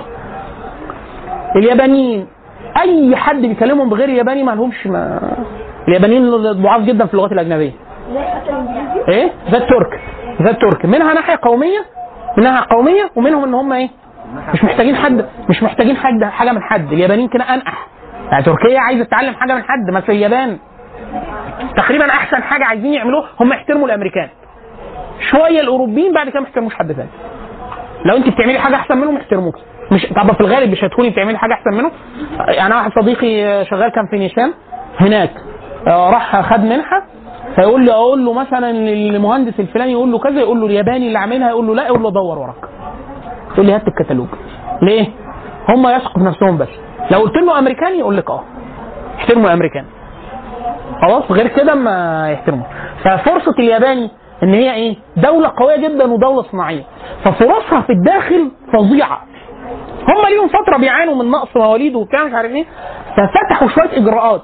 مثلا انت اجنبيه تقدري تاسسي شركه بدولار في اليابان. فتخيلي انت في اليابان لو تعرفي ياباني ومعاكي عربي هتشتغلي في البيزنس بتاع اللغه بس، تعليم الناشئين، تعليم مش عارف ايه، تعليم اليابانيين للغه العربيه، تكسبي. وهم عايزين، هم بينفتحوا جامد جدا على العالم العربي. ليه؟ في فند جامد، خليج، فلوس، احنا دول محتاجه تقانه بناخد التقانه منهم وهكذا. فالياباني فانت بالنسبه لهم لو واحد يعرف ياباني كويس، لا ده حاجه فوق الفظيعه، فوق الفظيعه. بس هي لغه صعبه. لغه صعبه في ايه؟ صعوبه في ايه؟ هرجع لكم ان تتخيلوا يا اخوان. اللغه اليابانيه كتحدث زي اي لغه ممكن تتعلمها بسهوله جدا جدا جدا. هي يعني مشكلتها في النظام الكتابي. النظام الكتابي ان هم بيكتبوا الكلام اللي بالياباني بالهيراجانا، كتابه صوتيه. هم عندهم 47 صوت خلاص، اتعلمتهم A و B و C زي ابجدي اتعلمتها. يقول لك اتعلمهم تاني يا بيه، ما انا اتعلمتهم. لا لا لا، احنا بنكتب نفس الاصوات لما بيكون الاسم اللي بنكتبه مش ياباني بالكاتاكان، طريقه ثانيه في الرمز. يعني ده ايه؟ يقول لك طيب انت ده دي الكلمه دي او بدا باه وانت كاتبها بطريقه ثانيه، يقول لك لا ما ده كاتاكانا، انا اسمي ايمن، ايمن دي بتتكتب بصوتين عندهم اللي هي بتتكتب بصوتين، بتتكتب طريقتين وهو نفس الصوت. فالهيراجانا حاجه طب اتعلمتهم مش كتير برضه، 47 صوت. في انا جبت كتاب برضه تعليم سريع 3 ساعات تعلم كاتاكانا، 3 ساعات تعلم هيراجانا، 3 ساعات، ما انا مش عايزين اكتر من كده. اتعلمتهم، يقول لك اتعلمتهم ادي دعني لو عرفت تقرا. يعني ايه ما اعرفش اقرا جورنال؟ لا ما لا قرايه. يقول لك لازم تتعلم كانجي اللي هو الرموز، دي مش اصوات، كل رمز قصه.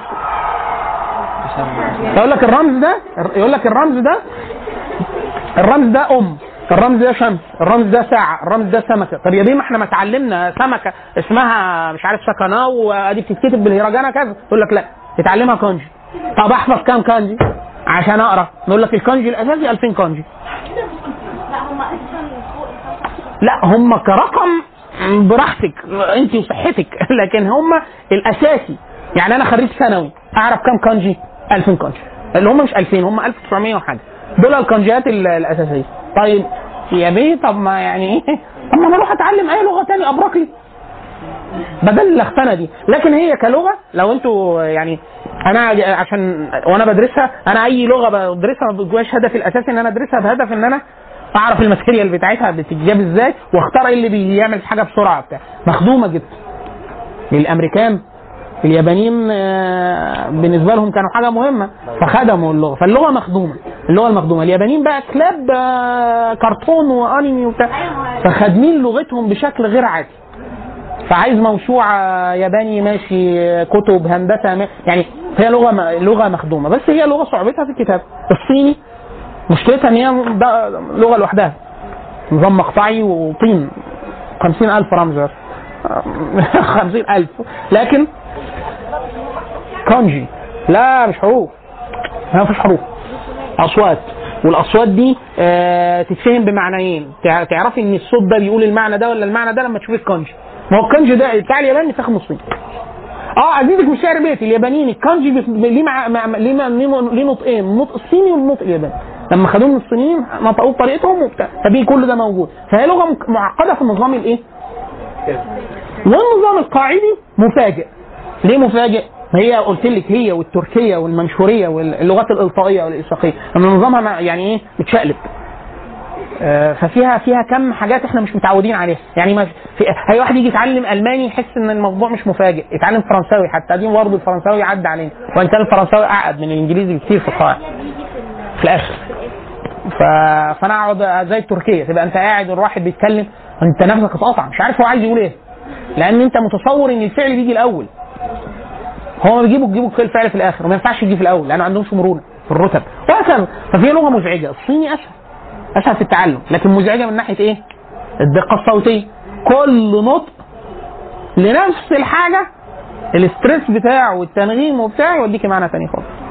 حاجه تعلموا عبري يا اخوانا. العبري عبري عبري عبري اسهل بكتير جدا. ليه هو ليه ما يبقاش في محاضره؟ لا في اجازه؟ احنا ما بنأجزش لاي سبب قومي ولا غير قومي، فاحنا ممكن لو عيد الفطر بس. احنا بقى لنا كام محاضره؟ يعني دي المحاضره كام؟ واحنا الدوره كام محاضره؟ 10. فاحنا بقى لنا 10 مش 8. مين قال 10؟ هي بقى يعني 10 يا 9، مفيش حاجه اسمها 8. مين قال 8؟ 10 حاجه كده اللي انا ما نعملش الامتحان. لا فاحنا بقينا ايه؟ بقينا ايه؟ اللغه العربيه والعلوم الشرعيه، موقع اللغه العربيه من العلوم الشرعيه اهميتها يعني، و واللغه الانجليزيه. المره الجايه هتجيب اللاب ونجيب الوصله من الشيخ انس. هات الوصله. واخد الوصله ليه؟ حبيبي عامل ايه؟ يعني انا اجيب اول ما اجيب جبنا اللاب وجبنا الهارد، فين الوصله؟ فين الوصله؟ والله حبيبي خلاص. فيبقى باين لك الجزء بتاع اللغه الانجليزيه نجرب فيه، والجزء بتاع اللغه العربيه والعلوم الشرعيه، واللغه كمشروع اصلاح اجتماعي.